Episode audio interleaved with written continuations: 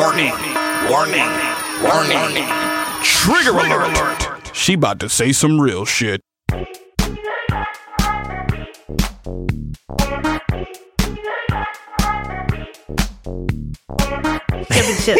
Remember Chumbawamba? Oh yeah, I heard that song. It sounded good. It was a good song. Some- I it was a huge Those, song. usually those kind of like oddball songs don't hold up well over time. But oh, I want to like- hear that now. Chumba Wumba. You oh, here that- we go. Rock band. Okay. Chumbawamba. You know those guys were a bunch of socialists and they split all the money between like there was like 20 people in that band and they split all their money evenly. That is so cute. Okay, so they formed in 1982 and they ended in 2012. The band constantly shifted musical style, drawing on genres such as pump, punk rock, pop, and folk. What a bunch of clones! Yeah. Who does that? They, I know they went on for a long time. Australian. um, yeah, that was the jam. And it was called Tub Thumping. Yeah, tub thumping. it's like getting drunk. Oh, hell yeah. Hell yeah. Well, speaking about getting drunk. yeah. Okay. You want to go? The holidays yeah, are over. The holidays are over, and it's um a very like sobering time right now, right? Yeah, I feel like I'm more depressed than b- holidays. Like I don't know why. It it's it's also like the holidays were so like bleh. it was so like not holiday. Uh, I kind of feel like that. Yeah. Yeah, it does. I it seemed like people weren't really like participating in the holidays as like joyous, fun things, and they were just like drudge, like ugh, Christmas. you know? But isn't that the way it always is? Yeah, it, it is now that like we're adults and stuff. Yeah. I guess, but it just seems like the the, the joy of the season is gone, you or something. right. Yeah. And um, I you know, things ha- like as soon as it turned 2020, things shifted so fast. Australia is completely on fire. Yeah. It's depressing. We're It doesn't seem we're positive. g- going to war. Like it's just, and uh, there have been like twelve earthquakes in Puerto Rico, and one of like it's like wonders of nature is destroyed now, and yeah, it's crazy, crazy, depressing. crazy time, crazy. Thanks. time. Thanks Yeah, for that. Yeah, yeah, yeah. well, let me like let me cheer you up Cheer me up with a positive. because we have a great guest coming in I know today. this is really a good show. So This is very heartwarming. Ayman Ismail. Did I say, did I say that right? I'm I'm going to say it the uh, the Jewy Jappy Long Island. Uh, Ayman Ismail.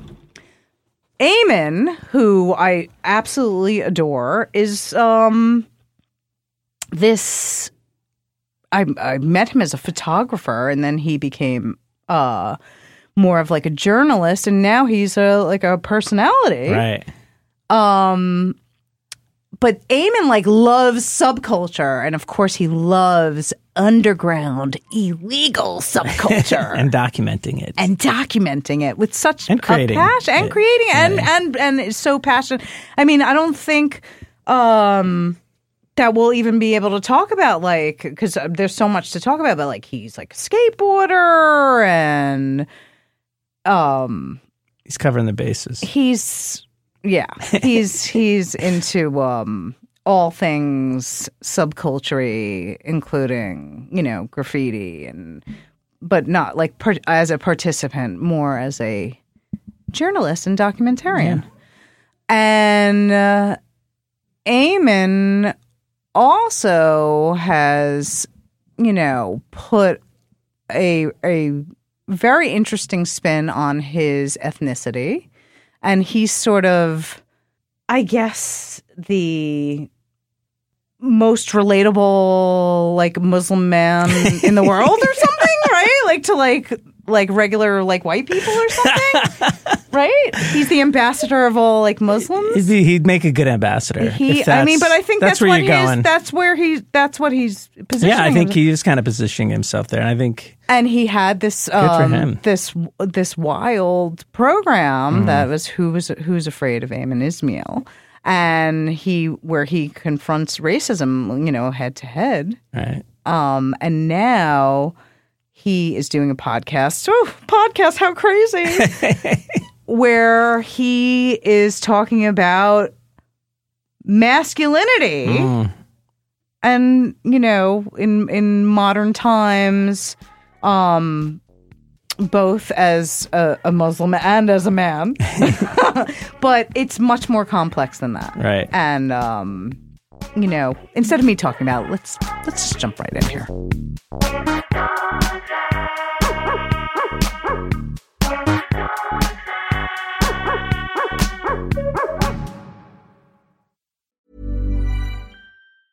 Wow. Nice. What you're hearing are the sounds of people everywhere putting on Bombas socks, underwear, and t-shirts made from absurdly soft materials that feel like plush clouds. Yeah, that plush.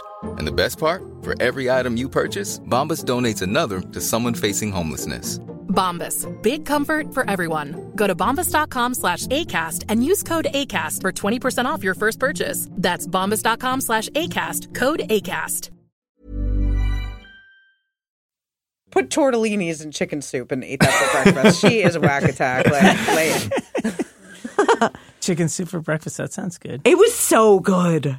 I have now that I've been working at home, I make like the weirdest shit for breakfast after like my husband and kid leave. Hmm. I'm like, ooh. It's not until like you have kids that you actually started eating breakfast food. Like Correct. I, I only nev- ate like cold pizza for fucking when I was a bachelor. Totally. Mm. Or I'd say bachelor, even like but just before kids. I know. Now I'm like toast and jam. Whatever, dude. Bacon. It's all good. I'd rather then- sleep than eat in the morning. Hell yeah. Ugh, mm. me too. Well, but wait till you have a baby. If I have to be somewhere at 10 a.m., I'm waking up at like 9:45. That's it. Forget about it. Are we rolling? Don't have kids. Are we rolling? I don't know. Are we? Are you rolling? It looks I like mean, we are. I'm always rolling, honey. Mm. Yeah, um, we're on. We're on. We're on. Yeah. Just wait to have kids. If you like to sleep, I don't know if I want kids.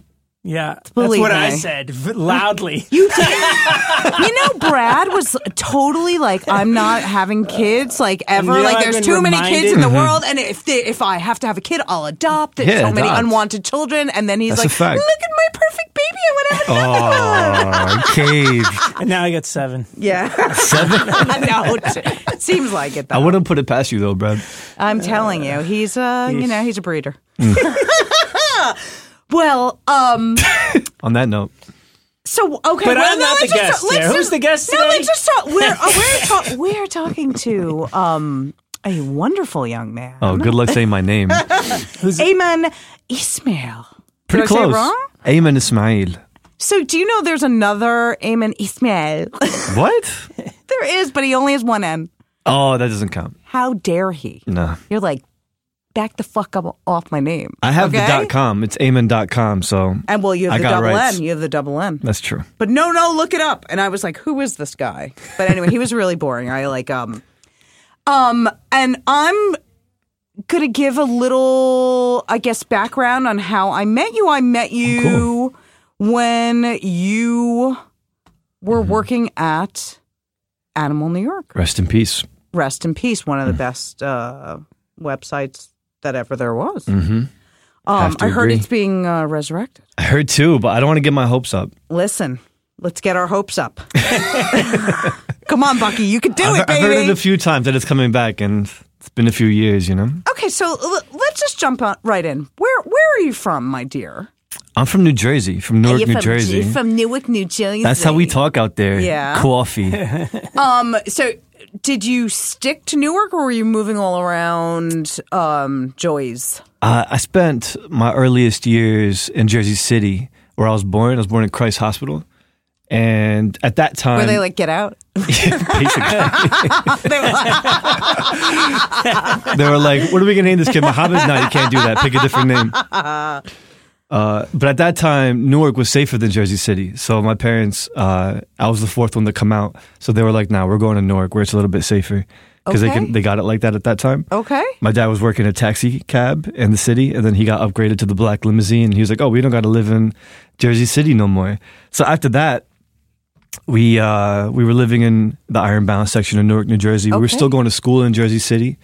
So I feel like It I'm. seems uh, like a very like that's a lot. They Yeah, didn't want to like pull you. They didn't want to pull you out of school No, no. because your friends. You would freak out. They like the school system. it was Why? an Islam. It was like a private school, Islamic school. Ah, okay, you know? okay, okay. So, So, it was highly specialized. when my parents immigrated, they were so afraid of the outside world. You know, like I can imagine, like they're coming from sort of like a middle upper class type situation in Mm-hmm. Egypt. And then they show up to Astoria. My dad showed up in Astoria. Right. My mom showed up to Bayonne, Jersey. okay. And now there's like the crack epidemic. There's all this gang shit happening outside. Sure. So I can imagine this kind of panic where they don't understand the world and they want to maybe set the kids up where they're not exposed to that kind of violence. And so they immediately enrolled us in what they thought was a safer option, the Islamic school. okay. And it was. I mean, it was pretty cool. I mean, I didn't have to worry about friends ODing because we were all just like good, proper Muslim right, right, kids. right, right. No gangs. No gangs in the school. Right. Uh, and but we were right next to a school that was like super violent. They called it Gladiator High. It was called Lincoln Lincoln High School. Did they let you out early so you could like escape like the other kids? Because a lot of a lot of schools do that. Like if they're Uh, parallel to like a, a very like known violent school, they'll be like, "You're gone a half an hour early. Like just get out of here." They should have done that. I mean, we still got to like fights just because there was uh, the chicken shack on the corner. Mm. Uh, for people who know Jersey City, there's like this Communipaw Avenue. It's probably the only part of Jersey City right now that hasn't been gentrified yet. right? Because Jersey City, like where it's at, Yeah. it's so Oh, yeah. off. It's popping right now. freaking popping. I can't afford to live there if I, I wanted to. mean, it is popping. Mm-hmm. Oh yeah. Yeah, Uh, but the chicken shack is still there. Could- Uh, yeah. uh, Kennedy's Fried Chicken. And so we'd want to have to go if we wanted to go get fries or wanted to go get a chicken sandwich. Right. We'd have to squat up. We couldn't just go and Right, go just get chicken. We needed to get like five, skipping six in people there, with us. right? Five, to six make the trip. right? and even then, we'd still have to like fight. You know. So even though we were in this little bubble of of an Islamic school, we were studying the Quran and learning Arabic, and I was uh, one of four other Aymans. You know, I still felt like I had Okay, that. I was still I thought I was like normal in that way. okay.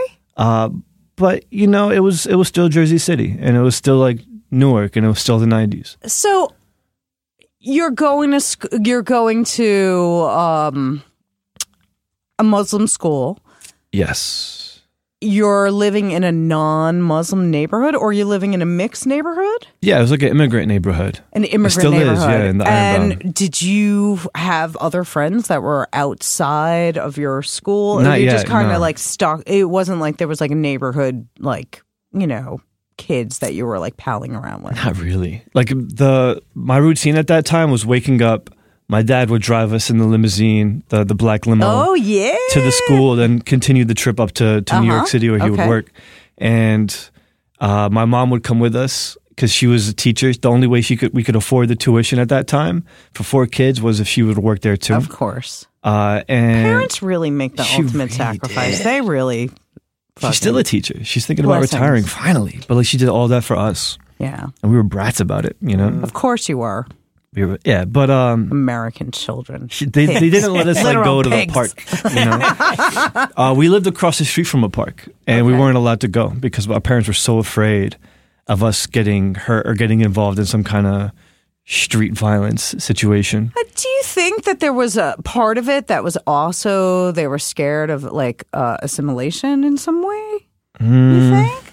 Maybe. I mean, I think in their heads, they thought to protect us from the outside world that they saw that they, they needed to stick with their kind, and I guess. But I think they- people yeah. real that that is really human that. human Yeah. nature that people do want to be Mm-hmm. with their kind. They feel more comfortable. They feel safer. Yeah. Uh, it's in every different. Yeah, of course. You It's know. natural. Yeah, but, but it's like a, you assimilation know- is unavoidable, though. You can't you can't keep your kids from being American, no matter what you try.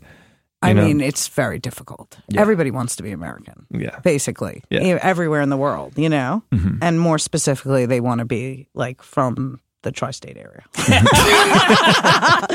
so not only do they want to be american but they want to be like uh, east Yeah, coasters you yeah. know um, But that's what they came for. They they came for the American dream. let me tell you my qu- my quick newark Okay. story what an idiot i Oh, am I'm, I'm dying to hear this. my parents uh, went away to like Europe when Newark Airport like first opened up when I was in like high school. It wasn't like the first it opened up, but it was kind of like a novel thing that they were flying out of Newark. and they like let me stay home by myself and it like didn't have my grandmother at the house and like it was like a big deal and they were like just pick us up at Newark Airport whatever at this time and you know at this gate or whatever so I was driving there and Oh, they didn't go to Europe. They went to San Francisco. So hmm. I'm driving to Newark and I see the airport sign and it says Newark International Airport. And I'm like, oh, I don't need that one. They're they're flying in from San Francisco. so I pass it. And then I'm like, I am such an idiot. Oh no. That was the airport, dumbass. Like, so I turned off on some mm-hmm. exit, and then I'm like deep in Newark, oh, mm-hmm. and I'm just driving around. And this is like before cell phones. This is like the '80s. You know what I mean? Like maps. Like I didn't have that. Like. So I'm like driving and I see this old guy and I roll down my window. I was like, I got lost. Where's the airport? And he's like, okay, do you turn, close your window, lock your doors, and do not stop at any lights and just go all the way down for two miles and then like hook a right, like or something. Like when you see the big intersection, he's like, I don't care. The cop tries to stop you. You just step on that gas and you get out of here. And I was like, oh my God, okay. yeah. I remember like Newark in the 80s, like I like the guy who was like living there just chilling on the street. He was like, "Oh hell no, no, no. You can't be in this neighborhood, you little idiot. Get out of here." Oh, that's perfect. Yeah. That's such a Newark story. it is such an I feel like I know where you turned off to. It probably ended up on like Frelinghuysen Avenue. I mean, he was like, "Do not stop. I don't care if the lights red. If a cop's after you, just go." Yeah. And I was like, "Mm." and then I picked up my parents. I was like, "Everything's fine, hi." Like- okay, so oh, gotta love it. you're you're you're very sheltered in, in a way, but yet not sheltered, right? Kind of having to like navigate your your own Yeah, right yeah. course.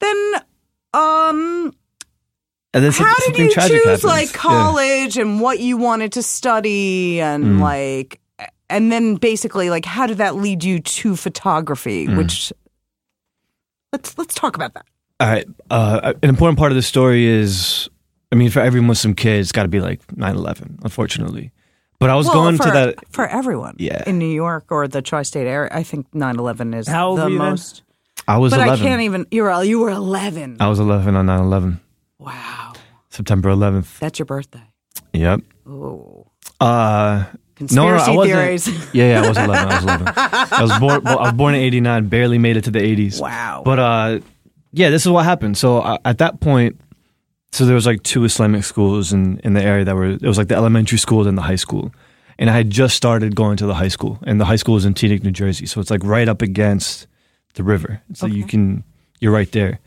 And then that morning, I remember it was like super early. It was like first period.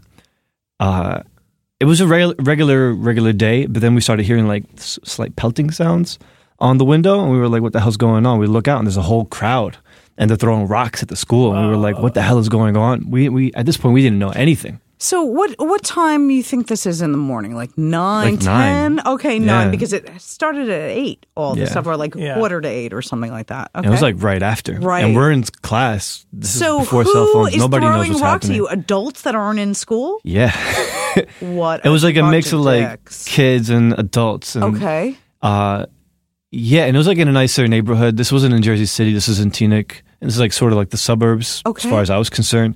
So they knew that we were out there, and they knew that this was an Islamic school, and all they knew was that the United States was under attack by Muslims, right? So then the the announcer got on the intercom and was like, "All right, we're evacuating the school, but every nobody go to the front. Everybody go to like the back where the buses are." They loaded us up, took us to Jersey City so our parents can like come pick us up. And then it wasn't until we got on the highway, the the Skyway, the Pulaski Skyway in in Jersey, where I turn around and I see just like wherever the twin towers are supposed to be, huge pillar of smoke, and then you can like smell the fire, and that's like how, like we all knew what was going down. Right. Turn on the radio, it's like oh shit, they're blaming the Muslims. Oh, they're I think they blamed the Palestinians first, and then they went down the pecking order. You know, Right. so for us, we're like, oh shit, we were like strongly identified as Muslims. So we felt like we knew right away things were going to be changed. Right. And at that point, they I think they let the parents know that they weren't going to be opening the schools up for a few months. Holy shit. So then they were like, well, we don't want our kids to miss out. So we're just going to withdraw them and send them to public school. Right. And that's how that transition happened for me. Okay. So imagine September 11th just happened. It's like September 15th. And then there's a new kid starting in the school, and it's this kid named Ayman Mohammed Ismail. So And- you're basically like a week or two late to for the beginning of school. Yeah. Okay. Yeah. And then it's like, s- s- but it's like awkward enough where you're not starting the school, everyone else, and now everyone's curious Right. about who Everyone's this kid looking is. at you and the new kid. Yeah. Right. Okay. And it was the school down the block from where we lived, but still, we were, they were like, "Who is this stranger? We've never seen him before." Did you know any kids there? Not one. Not one Not from one. the neighborhood. Nah. Fuck. You're like, So, who wants to go get a chicken sandwich? Uh, so yeah, that's how that's how that started. And then I was expecting, I was anticipating all this like bigotry and hate, but like one kid turned to me and was like, "Oh, where are you from?" I was like, "Oh, I'm Egypt. I'm Muslim." They were like, "Oh, that's so cool. Oh, like Aladdin." And I was like, "Hell yeah, like Aladdin." Oh, I don't want you to think the other thing. And I just embraced it, and then that was it. Like everybody just sort of thought I was that, normal. So that isn't that a nice thing? Yeah, I mean, Alright. th- that's the lucky thing about going to school in Newark. A lot of the stories that, like mine, people ended up going to school in the suburbs where there was a clear majority. Sure, And if you were of part of the out ways, group, you were right, vulnerable. right. But in Newark, everybody was from somewhere, Right. you know, especially in that immigrant community. It was like, oh, I'm Egypt. Oh, cool, I'm from Venezuela. Oh, cool, I'm from Ecuador. Oh, cool, I'm from Brazil. Everybody was from somewhere, so nobody really felt like they ca- they had that chip on their shoulder where they can start making somebody else feel weird for being different. Right. It was more like, oh, cool, tell me about your culture. So y- were you a very um, serious student? Mm, like, was I smart? Well, I know you're smart, Yeah, I was pretty smart. but were you were you, were you performing as a student? Yeah, yeah, Yeah, I think yeah, so. yeah. I mean, um, coming from that private school, going to the public school in Newark was like, You're like, this is nothing. this is nothing. No, I'm serious. You're like, oh, I'll do my homework in 20 minutes. and it's no public schools, and and people don't believe this when I tell them that, but like we were lucky if all of our teachers showed up to class that day. wow. You know, especially when we got to high school. It was it was the type of situation. I'm sure you're familiar in like New York. They had the same thing with like the metal detectors on the doors. Right. They they search you before you walk in and they lock you in. like inner city, like Yeah. violent, like yeah. So I'd like see teachers in the middle of the day, but then like when it came to seventh period, they wouldn't show. No substitute, no nothing. They would just not care. But you're inside the school, so you, you kind of have to show up. So then you end up doing whatever. And that's when I got involved for the first time with computer stuff because I'd get bored in these classes doing nothing. So I would just go to the art room. Uh, shouts out doc, uh, Mr. Tehran, Mr. T, who had a donated Mac computer in the back, and he would just let us play on it all day. So I'd show up for like first period. By fourth period, I'd get bored, go to lunch maybe, and spend the rest of the day just in the back of the art room playing with GarageBand or playing So with this Final is Cut. middle school now, right? This is uh, high school, yeah, Oh, high school, right? which was perfect. I think that was like the best place for me to be because it gave it gave me the sense of purpose. I felt like I I had control. right. So you were like making assignments for yourself. exactly Right, right, right. Yeah, And so cool. na- now, do you have a new mixed group of friends that are all, and are you bringing them to your house? Your parents meeting them? yeah, yeah. I think at a certain point they were they, they just kind of gave in. They just acknowledged and accepted like, the fact that they were here." like, "Yo, Like, what are we gonna do? Exactly, Right. And they knew that the, my friends were like good kids, Right. You know. Um, so we'd have like birthday parties. They'd come over. We do like group assignments, group projects. At this point, though, it was like still like no girls, but everything else was cool. Okay. Yeah. My parent, like, I, I gave my parents a hard time because at that time I was like, yo, stop being ignorant. Like, people are different. It's a good thing. But honestly, I think I don't give them enough credit for being able to raise us and protect us in that environment where it was so dangerous. Right. You know, it's like Newark and Jersey City in the 90s, but still all of their kids came out to be fine. Like, I was the last of four. The top three were all valedictorians. You know, my sister got into Harvard University, graduated from the they same high school to I send went you to. to public school. Look at you. You know what I mean? so like I give them credit. Like they did a great job. They yes, really did a great I, job. I um, read all about your sister, and she's a doctor. She's a I gangster, mean, yeah. Let's, She's a let's- lawyer doctor for real.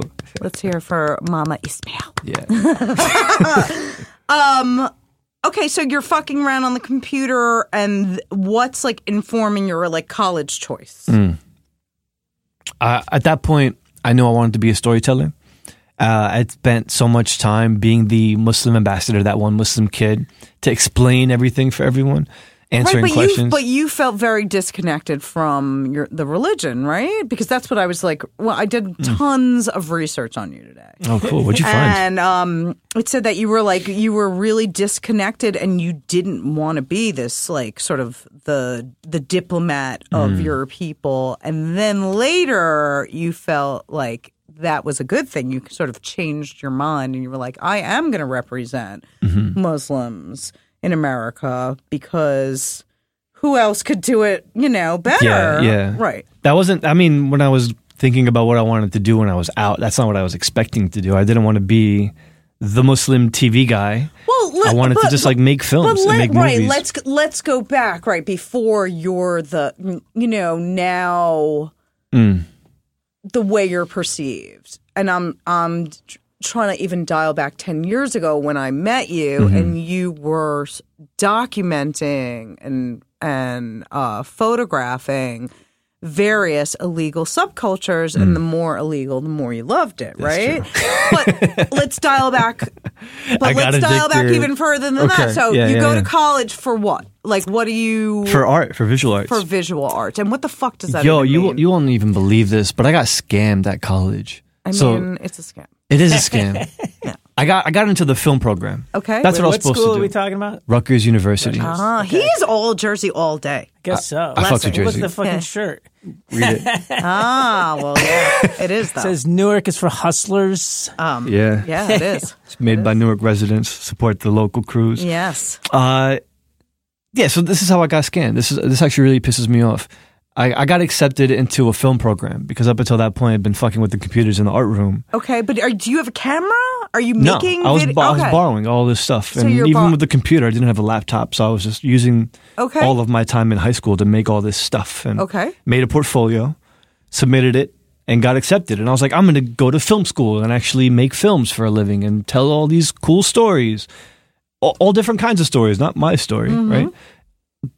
But then the f- first day we show up and they're like, oh, by the way, we don't have a film program anymore. The first fucking day. oh my God. I was so You got- mad. You get accepted for film and they don't have a film program. And they were like, look, you got two options. Either you can just do a different major in this art mm-hmm. program, or you can wait till next semester and apply all over again. And I was like, well, fuck that. Like, we're not getting Right. any refund, so I'm just gonna, You're like I'm a painter. yeah. That's that's basically what I decided. I was like, you know what? When I when I graduate, I'm gonna do film. What's gonna help me do film? Color. So I, I studied color. Right. That was like a visual arts and concentration in color and and video art. Okay, Right. what do you learn? What what's there to learn about color? Like the the emotionality of color? Yeah, yeah. They just make you write a bunch of papers about like the color red. You know, it's like it, it teaches you how to bullshit. you know what I mean? How to like Some come up it's with true answers. though. Some of it's true, right? Orange and like rust colors make you hungry. That's why like all the fast food restaurants used to be in those colors, and like There is psychology. there to is psychology in color. Yeah. Yeah. I have not mastered it in Mm-hmm. my work. From the fashion design. You know, Mm.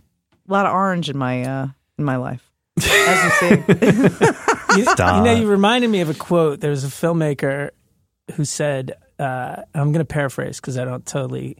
He basically, somebody was asking him about film school, like if they should go to film school. And this is a guy like from the 60s or something. You know, I think he was a documentary filmmaker. He goes, Film school? That's ridiculous. Why would you go to school for film? You should go to life for film. Indeed. Obviously, this isn't a technical filmmaker. It's learning how to do like editing or whatever. He was mm-hmm. kind of more about the big picture. Yeah. yeah. I mean, it's true. There it's you true. go. I mean, when you're when you're like may have got shooting, you're really there. selling an experience. You're not necessarily. Okay, so so now you're color theory, and then you're going to switch back to film the following semester. Yeah, but it, they never brought it back. They never brought it back, so you stayed. I stayed. the- I stayed, and I was like, you know what? What's probably better than a degree in film is experience in film.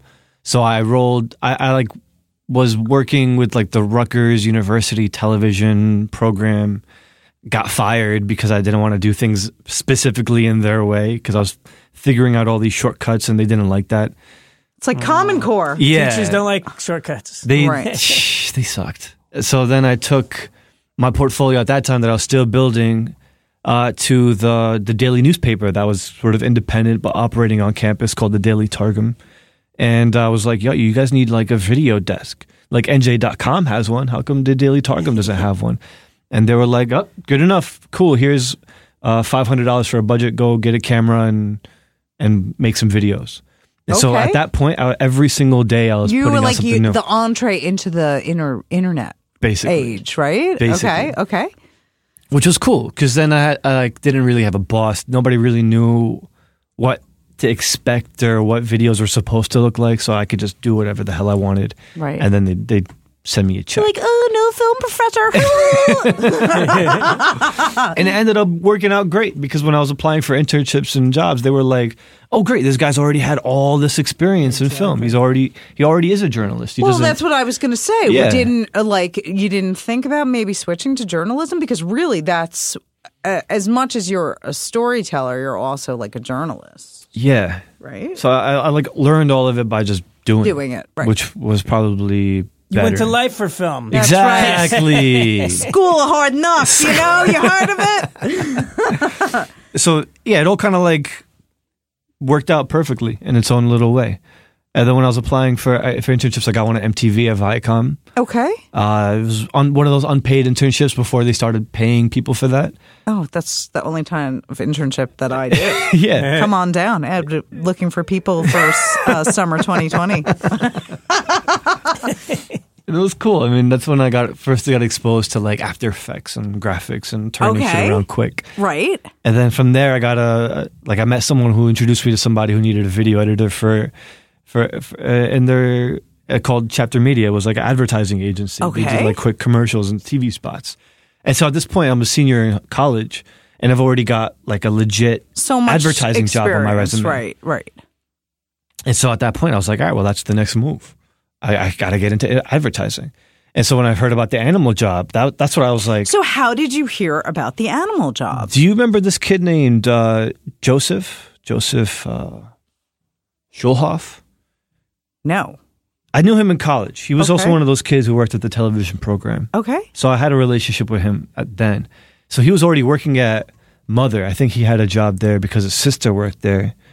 And Mother owned Animal at that time. Di- but weren't you at animal before the mother? Exactly. So I was like, I'm going to work at Animal as a way to get to Mother. Mother, I see. Right. right? Because I like that's what I wanted to do. I wanted to do high quality, good looking shit. I wanted it to look colorful. I wanted to look so, high quality. what was your job at Animal New York? You would just get an assignment, and you just be, he'd be like, "Go film these motherfuckers uh, spray painting." pretty or- much? It was the best job I ever had. Oh my god, I would do anything to go back. I mean, me too. Those were great times. Those were good times. Yo, working know? at Animal was fucking amazing. Bucky would just on a whim be like, "Oh shit, you know, it'd be funny. Try that." And that would, that would be like what I did for the day. Uh, he had one idea that was like, "Oh yeah, so people look really stupid when they're running to catch a train and then it closes last minute. Why don't you just go go spend the day on like 14th Street platform and watching people like missing the train and like and and he's like, make it. that into a video. I'm like, hell yeah. Oh yeah, that's a good one. That's And then, a good one. Uh, Delancey Essex, I think they just made it. A, they put up a sign saying you can't make a left turn here. Like uh, this was like back in 2013 or 12 yeah, or whatever. I remember they went on a huge no left turn thing. The Yeah. bridge traffic was so fucked up. Yeah, Still yeah, is. yeah. So where when they put that sign up, he was like, I guarantee you nobody's going to be following that that rule. Just stand on the corner and see how many people you can catch making that left turn anyway. And then I did, and that was like another video. Like it was the most fun I ever had. It was like this childish, child-minded grown man who had a budget and who could pay me to just go and experiment and play and run around New York City and see what the fuck I can capture. I feel like It you know so that was fun. the beauty of Animal was that it like uh, didn't follow a formula and that the, it was so you know on a whim or Mm-hmm. in in you know inspiration based. It was it was cool. Um, what was your biggest story for Animal? Ooh. Um this is this is pretty epic. The biggest story I ever did at Animal was when I got jumped and pseudo kidnapped by the Muslim Brotherhood in Egypt. That picture you gave That picture I took. Yeah, yeah, yeah. Um, Ayman gifted me with this photo. Oh yeah, back in the day. Uh, yeah, of these guys. Are they holding spray paint? yeah. Are they? Did they remove the spray paint from whoever had was, or would, did they have spray they paint? They were tagging. They were tagging. They were going crazy. They were bombing the whole city. and they were. And what was? Tell me. Give us background Okay. on what was happening. not to not to get too political, but in Egypt during the time, it was like in the middle of the Arab Spring. But at this point, uh, they had already had the revolution. the The dictator Mubarak was already ousted, and they had this fair, free elections. And then I think the wrong guys won. It was like the Muslim Brotherhood, the ultra conservative, right. Right. Right. uh, like religious Islamist group one. Uh, yeah, so people were like kind of freaking out. And then the government, who was supporting the military dictatorship, the military government decided, okay, well, you guys had your two weeks governing. People are clearly upset. We're going to step in and take power back. This election doesn't count. And so now it's like, oh, well, we had democracy, but we protested, so now we don't have democracy. We're back to the military dictatorship. So all these people who supported the mili- the the Muslim Brotherhood were all out in the street protesting in support of what they thought was democracy and having a free and fair election. And so I, I was visiting Egypt during, like, in the middle of this whole conflict, and for to see for a wedding. family For a or yeah. for okay. my my cousin on my dad's side Okay. was getting married. Okay. and I was staying in what they call Wusted Beled, which just means like the middle of the city. And I hear like this loud chanting, and I look out over the balcony, and there's just probably three, four thousand people all marching. And I'm like, I have my camera on me at this point. I'm like peak animal, where every time I take a cool picture, it makes what what Bucky called the parting shot would be like the last banner image that would go on the website before before we close for the day. And uh, I was like, oh, I'm gonna see if I can go get a cool parting shot. So I run down, grab nothing but my my my mom's cell phone, I, her burner phone, and a camera. I didn't tell anybody where I was going. I knew if I asked for permission, they'd say no. Right. Of course. So I'm just like taking all these pictures. I speak enough Arabic to go to get by, thanks to all that Islamic school training. Right. And uh, like I'm talking to people, I'm like introducing myself so that they they feel comfortable. So there's posing, they're smiling, throwing up peace signs. There's like this huge truck with giant speakers. I asked the guy if I can get up so I can get a better shot. The guy pulls me up. I'm getting all these cool pictures. But from my vantage point, I notice all these young guys with spray paint running around tagging. And I'm like, yo, this is like the crossroads of my whole world. it's got Egypt, it's got Muslims, it's got democracy, it's got graffiti, it's got everything. Right. I'm gonna go and like see if I can go take pictures of these guys.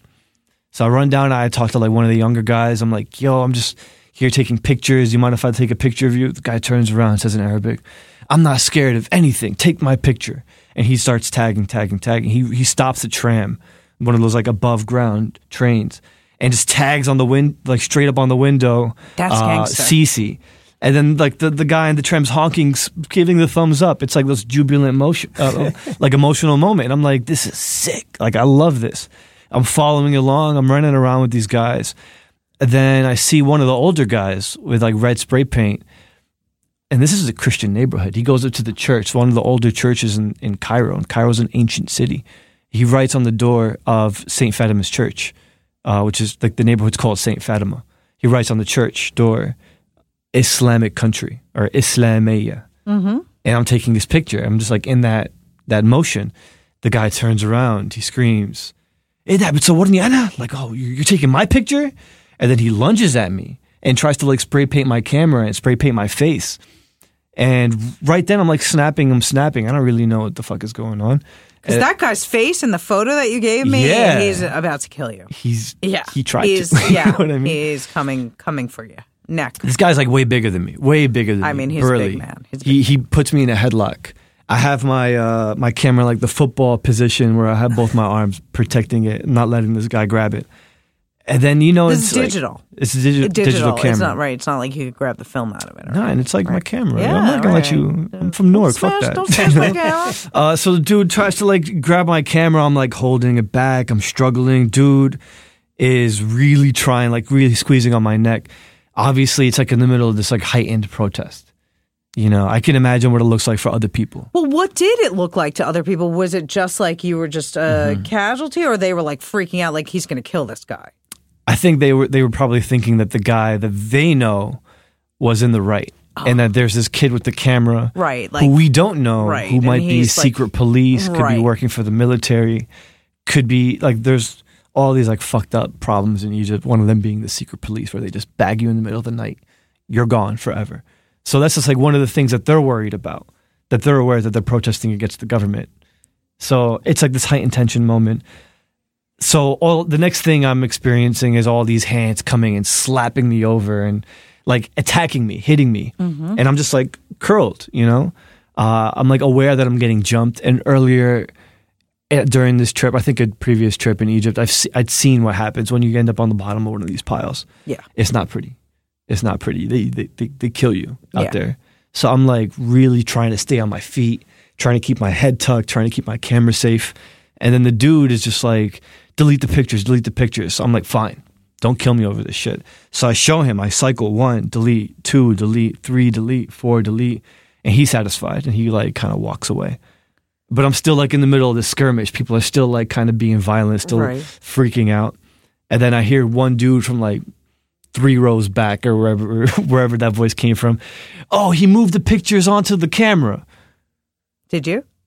It's impossible. You can't. You can't move. There's no like Okay. memory card inside the camera. Like, besides I didn't the empty memory the card. trash. Okay, I might have deleted it. It's some bullshit. uh, yeah. So then it's like, that's it. Like the guy like isn't gonna stop it until he gets my camera. Eventually, he he. I don't know if anybody here has been headbutt before, but he grabs me from like the the collar and goes bam, like right on my my nose, and that shit hurt. it hurt, and I, yeah. He gets the camera, and I, he was like a pro about it. Like he unscrewed the lens, gave the lens to one guy, kept the body in his ca- pocket, gave the memory cards to somebody else, and at this point, they finally let go, and I'm like, yo, I want my camera back. so I just keep chasing after them, and I'm like, yo, Harame, Harame. I'm screaming just like thief, thief, thief, and eventually, eventually, people catch on that this guy took my thing. Uh, and then like women get involved and then he starts yelling at the women and then it becomes like this clash because all more women come because they see this guy yelling at a woman. So then it becomes like overwhelming for this guy so he starts to like you know Right. retreat. At that point he, i think he notices that my arabic is a little off so then he comes back and he's like yo where Where are you where, you, from? where are you from? And i'm like oh uh mm, from cairo. And he's like you don't sound like you're from cairo and then he starts thinking that I'm a spy. He calls me a gasus, which means it's Arabic for spy. And then he doesn't let me go. At this point now, he has like my arm and he's like, we're going to find out who you are. And I'm like, fuck, these guys are going to fucking kill me. So I, I took that phone in my pocket, call, the redial. Uh, my mom picks up. So I'm like, mom, mom, these guys, they won't let me go. They took my camera. My mom says the most gangster shit I ever heard in my life. She's like, put him on the phone.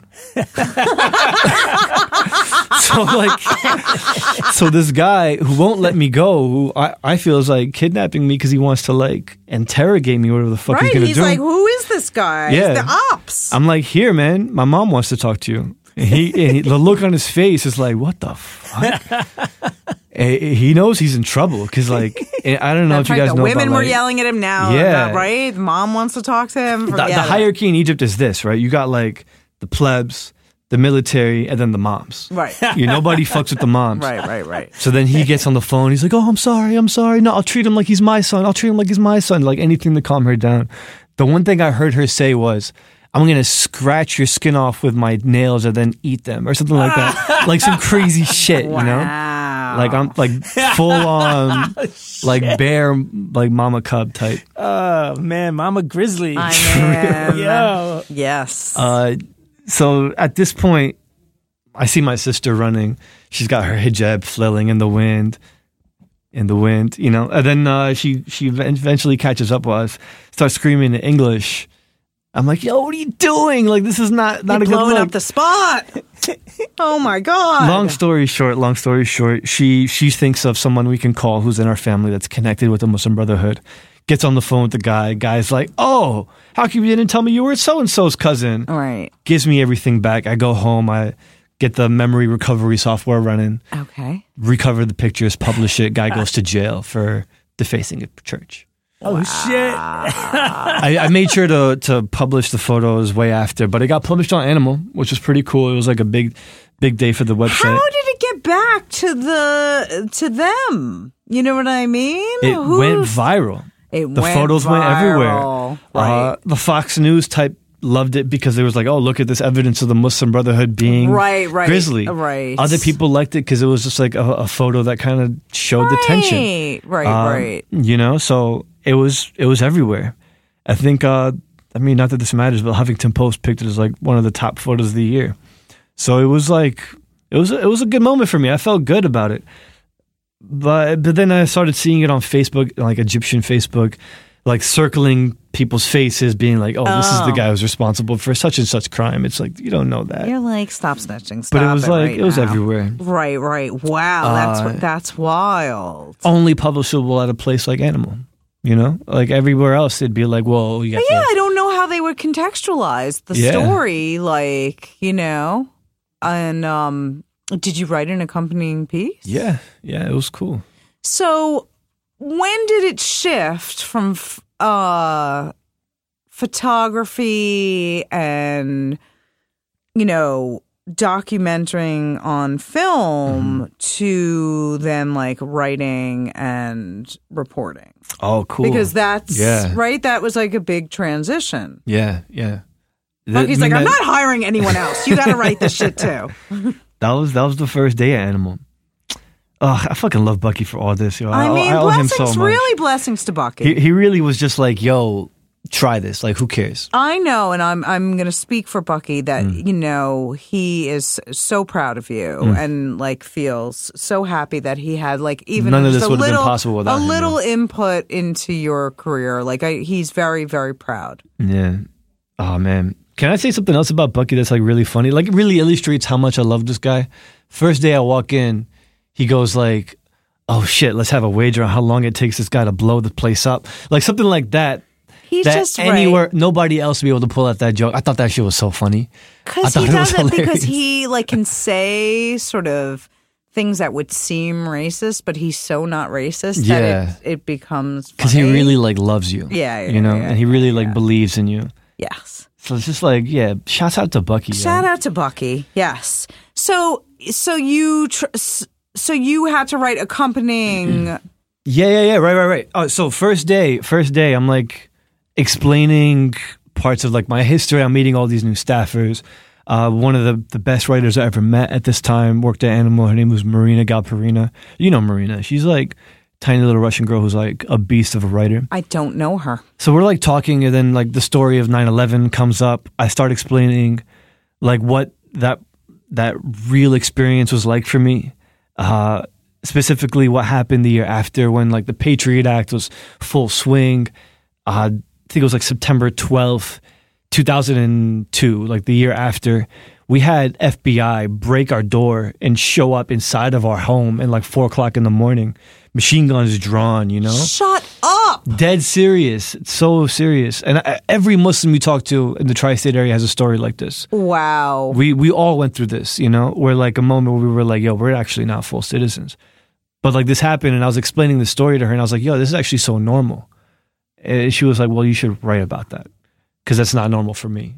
And so that was like my that's first not. time. No, I don't think that's not normal for most people, but I think it's going to become very normal in America. yeah. With um, But I'm with- 12 years old. Like I don't know what so is and what isn't. so so I got to write that piece for Animal and it was like my first time I so felt confident. you, writing. was your family screaming and yelling? Like no, you were you just can't. like you're just like, hey, like what's up? And No. then they're like searching your house. Oh my god! Imagine what it would have been like if my mom actually lost her cool, Right? Like at and that fucking point, ripped their face off and ate her fingernails. or, or, yeah. or, like shoot her. Shoot, you know, like that's a real kill her. They that's a real kill her in fucking threat. seconds. That's a real threat. I mean, these are like FBI people with machine guns. They're not like pistols. So I can imagine the horror in my mom's eyes, being like, "Well, we have nothing to hide. Come look, come lo- look at we have. We're like a normal ass family, Right. you know." Uh, so she was showing them around, like opening drawers for them, showing her, showing them papers. Right. Like I have nothing to hide. Because like, what happens if you freak out? What happens if you show your age? You get shot. You, You- die. you do. You don't really get to see justice. you stop believing in justice when, when you're like that kind of person in this So country. after that, was that the first and only? Were there uh, other ones afterwards, or Yeah, that was the first and only for for when they came in the house. But like we in our community knew a lot of other like horrible stories. Like there was a neighbor who lived right behind us who was the only other Muslim. Or can you ma- be On like, the get block. the fuck out of my fucking house, man? My kids are sleeping. Get the Yeah. fuck out of here. And you also, know what I mean? they're like immigrants, so they're being taken advantage of. they don't really know what their rights are. They of they don't know that they can't be like, oh, let me see a warrant, Right. right? Yeah. I know that as an adult, but like, how am I going to expect my mom to know that? Right. But there were worse stories. You know, like kids went to jail. Uh, I know this one kid who was like really, really cool, who we were like friends with and we were like chill with a lot. Who I think at one point he, we were like all at a protest together and we saw him get carted away. Cop was like, "Yeah, he tried to buy a gun off of us," and I can imagine the whole scenario. Like the cop showing up to him with a gun, being like, "Hey, touch this." Boom, got the prints on it. Cool, you're going to jail, and that's it. You know, it's like all these things happen in our community that Filthy. yeah, Filthy. It, really felt like they were just like trying to extort us, which, and I think they they succeeded. Yeah. And uh, the the bond between, because at that point, like that, our relationship was tattered. Like Muslims couldn't believe in law enforcement anymore. How could you? I mean, you're they're traitors to you and traitors to your uh, citizenship here. You know. I, I can talk about NYPD all day, all day. Uh, first time I got ar- arrested, arrested, arrested, was because I climbed a bridge for animal, and th- so like Man, you did it all for animal Yeah.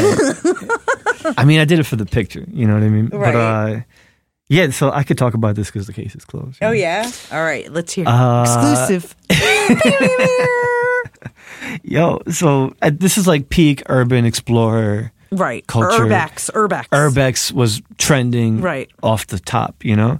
But it was the beginning, right? Like kind of. Yeah, yeah. Right. It- It, it was- before it was like a thing.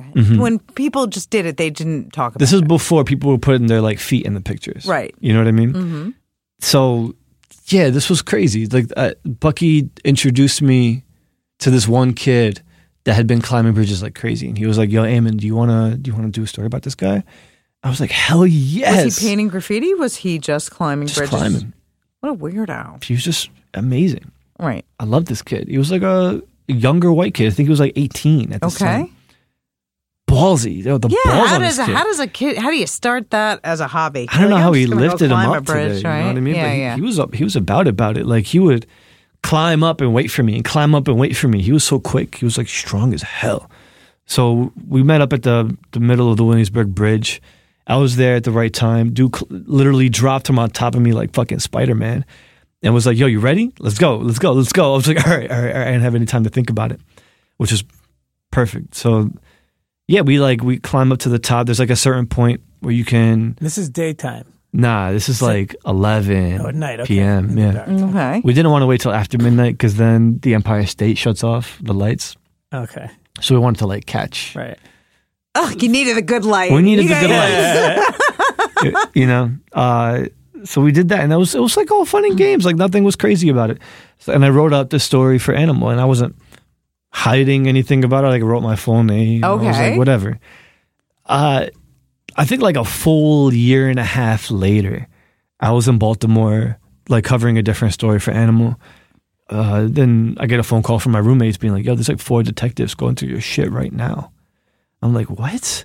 And they're like, "Yeah, they they they got the warrant. They're like here Because whenever you're like in a public, like I remember after 9 11, like if you were in the subway tunnels, it was terrorism Mm-hmm. because it's like you could be in there to like plant a bomb or like Yeah. survey it. They and they lowered the got all like really crazy about like anything. Mm-hmm.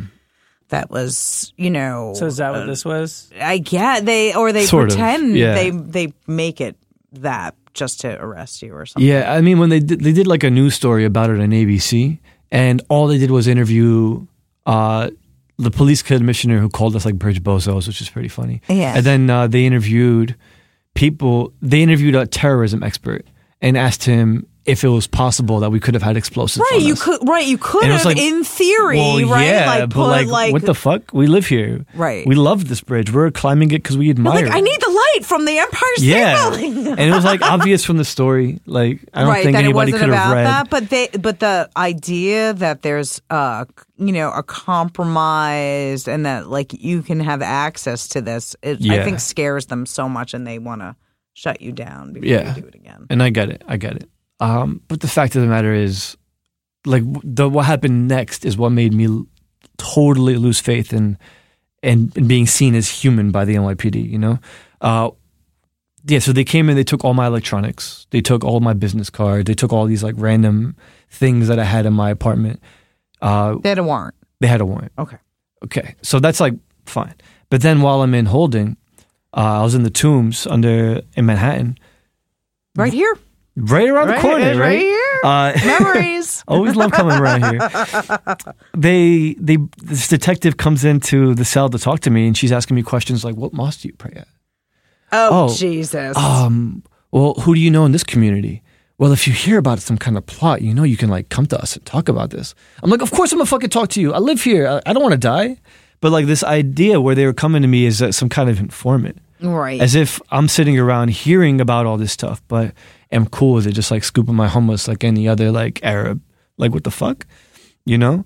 Uh, and they were asking me all these questions about like Muslims, and they're giving me names and asking me if I so they recognize all this like shit. they didn't click on your name on animal new york and just look at your sort of your list of articles and that they're all pretty wide like it just makes no sense right Yeah. wouldn't you be like this dude's like a thrill seeker you know like When's the last time that you encountered a cop that had the had a brain wherewithal to yeah. kind of think yeah, outside yeah, the yeah. box? let's do a little background They check do by the numbers. Everything's by the fucking yeah, numbers. and it's a money game. It's a money game. And- they're and, like- agents for the rich.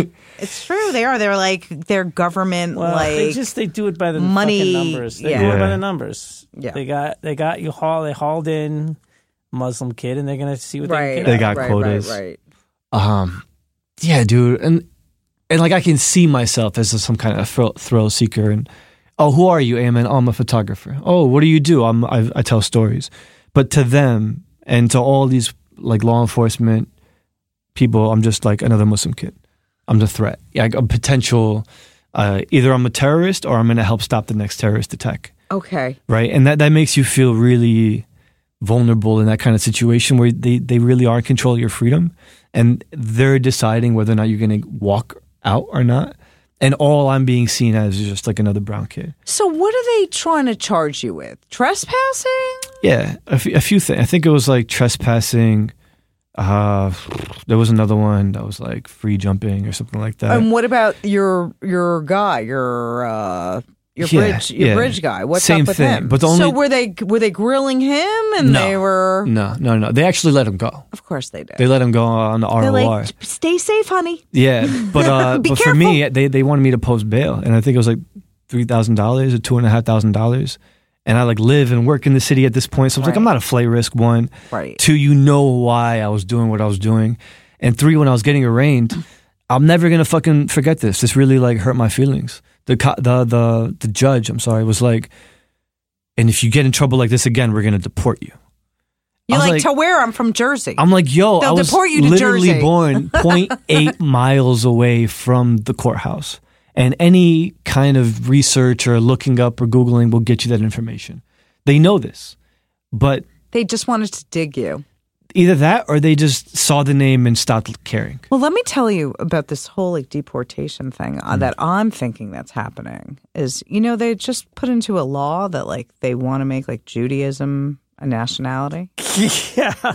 They do. They want, and it's so that they can fucking deport us. I swear. Well, not you guys, but me, us Jews or whatever. that crazy. like, if you claim to be a Jew and then that's your national, like that's your, you know, where you associate, then you're a, a citizen of Israel, and they're just gonna ship you right out That's there. crazy. I see it. I see it coming. Like you can be born in America, gonna- the whole culture be American, but you're still not American.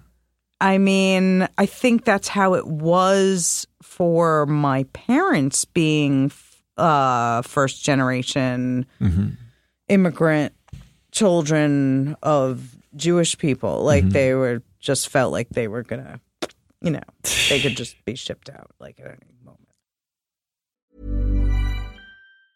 Hiring for your small business? If you're not looking for professionals on LinkedIn, you're looking in the wrong place. That's like looking for your car keys in a fish tank. LinkedIn helps you hire professionals you can't find anywhere else, even those who aren't actively searching for a new job but might be open to the perfect role. In a given month, over 70% of LinkedIn users don't even visit other leading job sites. So start looking in the right place. With LinkedIn, you can hire professionals like a professional. Post your free job on linkedin.com slash achieve today. Many of us have those stubborn pounds that seem impossible to lose, no matter how good we eat or how hard we work out. My solution is PlushCare. PlushCare is a leading telehealth provider with doctors who are there for you day and night to partner with you in your weight loss journey. They can prescribe FDA-approved weight loss medications like Wegovy and Zepbound for those who qualify. Plus, they accept most insurance plans. To get started, visit plushcare.com slash weight loss. That's plushcare.com slash weight loss. So, Animal New York ends, and it really became this time where all these websites were just being taken down. Mm. The laws changed for sharing images, mm-hmm. right? That's what really kind of killed the bloggers. Do you know that? that like sure. if you had a gossip blog, and I'm ta- really talking about like Kathy Bennett Yeah. and her um and you're you know rihanna's wearing a crazy outfit and you go mm-hmm. and you just take the picture and rihanna's wearing it now the photographer and the ap service whatever mm-hmm. wherever it's from uh want credit it needs to be credited and backlinked and um Yeah, yeah. then they started to sue all these like small blogs and people just like they didn't know you know the internet was the wild west and Right. and Insta- with instagram it still is like yeah. you know, Every time you upload a picture, you're licensing it to Instagram. yeah but just any pic you can post anyone's picture whether it's copyrighted or not Mm-hmm. unless you know it gets like reported by some loser. Uh, but um uh, Mm-hmm. it just all of a sudden blogs were done. What what happened do you think?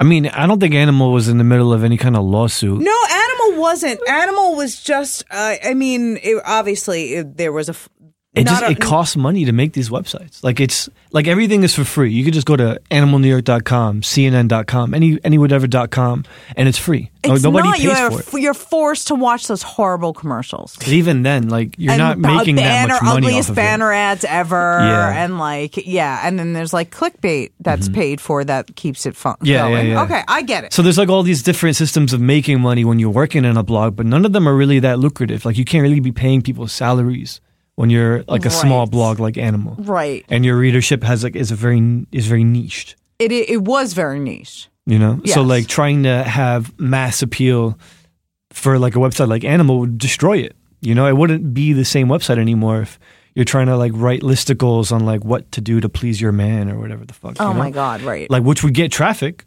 but you're not going to be making the same kind of content that you were before. right. So, yeah, I mean, it's so like it became it's not a right. It's a, it, it is it is expensive, and then sort of like online advertising sort of like plateaued, and people didn't want to spend money because they weren't getting the results they wanted. Exactly. So like for any website, you know, you you need like a sugar daddy or a sugar mommy. Anyone who's going to be able to help support it, pay the salaries, pay your salary and pay pay all of your employee salaries. Mm. Cuz like to run a blog is a lot of work. Also, it's not you can't just do it part-time.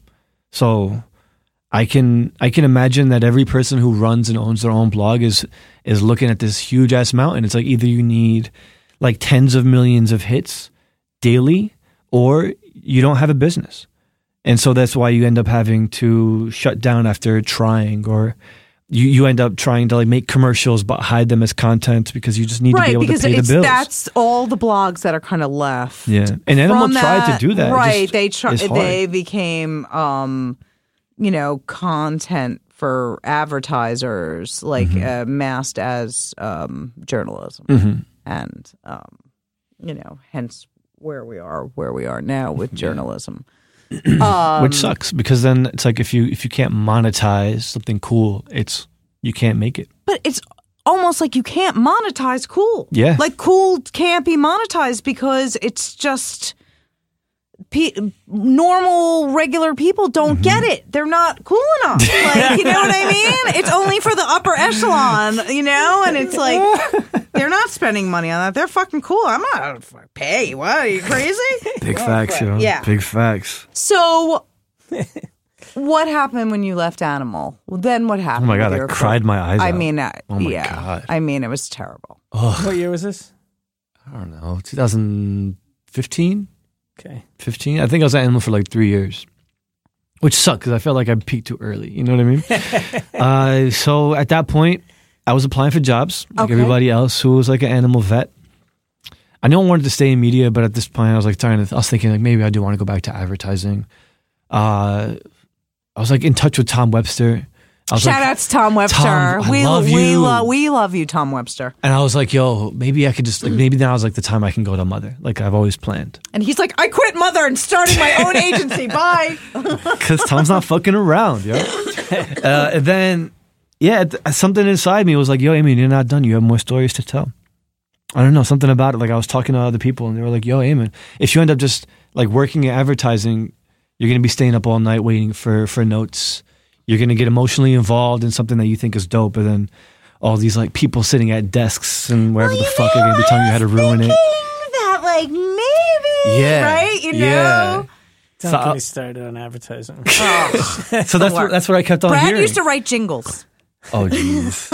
I'm sure you loved that a little bit. a little bit. He was a jingle writer. I wasn't good at it. Really? I couldn't take it. I couldn't stand those. And, and don't get. No, let's not talk about it. We got to get a gold mines jingle going. I know. gold Go, Oh yeah. Do that. Man. Um, we have Yeah. good, we have good show music though. Yeah. Shout out to Bubbles. Uh, yeah, yeah, Oh, yeah, Bubbles. yeah. We use This is that. hot. We use that for um Yeah. the video that you and I made, right? The, the the best mural that only list, lasted, like three Lasted, uh, days. yeah, I think it lasted. And I want to like hear what 48. happened. Did you try to do, go back to advertising or not? I, I I got cold feet. I got an offer letter. I was like, this is gonna be great. And then I got another offer letter from Slate magazine, which is like a pretty uh, well known national politics and culture magazine. And I was like, I, I was literally looking down two two roads. I was like, I could either just go and make my money and go to cool advertising parties and meet cool people and fuck around, whatever. These Or- advertising dudes are the worst. They're ah. fucking lame. Lamos! they are. They're so not funny. Just like the advertising men or the, you know, The Mad Men. the mad, Mad men, Men? from like they're, it's not the same caliber of, of person. Yeah. Have But, you commercials? there's- commercials? there's- like, how dare you? How dare you make me watch this and not make me laugh? Fuck you. Oh man.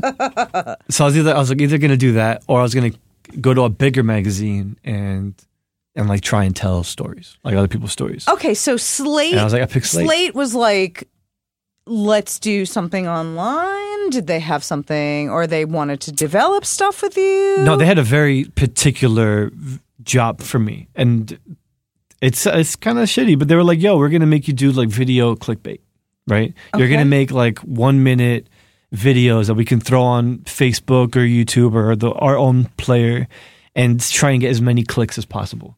Which was like You're fun like, at the beginning. Man found dog in sewer. But yeah, I so click on what- all those, and I'm like, this is the worst article That I've was ever like- read. Like, yeah. how dare they? So um, t- how do you go about making clickbait? That's what I'd like. I mean, that's the thing. It's like I sucked at you it. I wasn't copy good at other it. stuff. Like, is that what you do? No, I was, I was still trying to make original stuff, but like or the, the, way they you're giving supposed you to a do it. list of like what you should talk about. No, I was, I was supposed to like pitch ideas Okay. in like a pitch meeting, and then Okay. you, if you get greenlit or red, or or, that, or that's it, like your idea dies. So I was I still coming from like that animal mentality. I still wanted to do things that people were had never seen before, that were gonna think was kind of funny but cool at the same time. So I was like, all right, I'm gonna bring that spirit here. So I made like a few videos that I really liked. One of them, I went to like a skateboarding competition and just like cut all the times that they ate dirt Right. and like put that video out. I was like, here are the best skaters in the world not landing tricks. Right. And I was like, that's something that Bucky would like. And that's kind of like what my gauge was Okay. for like things that I liked. But it wasn't hitting. You know, it didn't have that mass appeal. So like I, I, I kind of needed to think of other ways to, to tell. Too subculture Yeah, it was too good. that's, Right. that's how I saw it. Right, right, right. It, it needed to like talk about something that was already being talked about. The best video I ever did for for Slate, up until that point was one. It was like Melania Trump accidentally, I guess, saying the the the Rick Roll lyrics, and I just threw the music underneath it, and put it up. Boom, million hits. I was like, "What the hell?" I like put my my soul into other stuff, and nobody cares. Right. I do something that's like stupid. Everybody loves it. So I was like, "This." That's like the world I was operating in. Right. It's America, honey. Yeah, but I wasn't. I, I didn't have a good nose for it. Like I couldn't sniff out the good ideas. Right. As- So He's not a memer. He's not no, a I'm not a memer. He's I'm not, a meme- memer. My Instagram sucks. Mm. So at that point, I was like, well, I think we were going in like a different direction. I think they were, they had already figured out that they weren't making any of the money back for video, so they wanted to do something like bigger that they could maybe sell to advertisers and to get sponsors on projects instead of trying to just rack up So ads. let me ask you something. So the up? powers that be, they even though th- you weren't getting the clicks they wanted, they saw something there. They weren't giving up on you, even though you weren't like And Hmm. me? giving right on you. They were like, he's still he's got something. I mean, at this point, I was still like writing for the website. Okay. You know, like I'd still write some things. At this point, I'd already like gotten the confidence from Animal to write and like throw my hat in the ring. Okay. Uh, I think one of the first pieces I ever wrote for Slate was a was a banger. Uh, I think it was called uh, "Thank Allah for Trump." It was all about how, like, as a Muslim, I'm happy that Trump has us all talking about Islamophobia.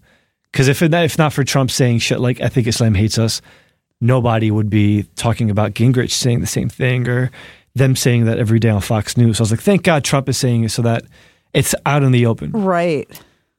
And so, like, I, I still like the idea of writing from that Muslim perspective just because I thought it was a voice that was absent on Slate. I was the mm-hmm. only kid that was Muslim on staff. So I was like, I should write about this. So I don't know. I, I wasn't like the video guy, but in a way I was, but I, I still like contributed a bunch of other shit. But it all kind of came to a head when I was at the Republican National Convention in Cleveland. This was right when Trump was going to be confirmed as the Republican nominee. At this point, I'm just like going as video backup. I was just going to follow other reporters along with a camera and and see if I can turn their stories into video segments that can run alongside Sure. to like make their pieces maybe be more bang. So, yo, this is a true story. This is this is you're gonna fucking laugh. Uh, we we haven't even gotten in yet. We had just landed. You know, we're we're waiting in line that long ass line that all the journalists got to wait in to get their credentials, their Sure. badges.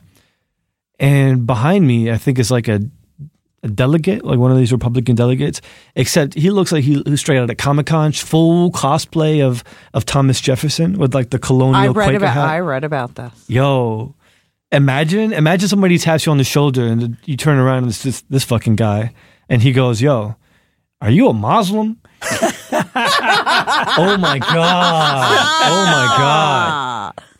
And Oh god.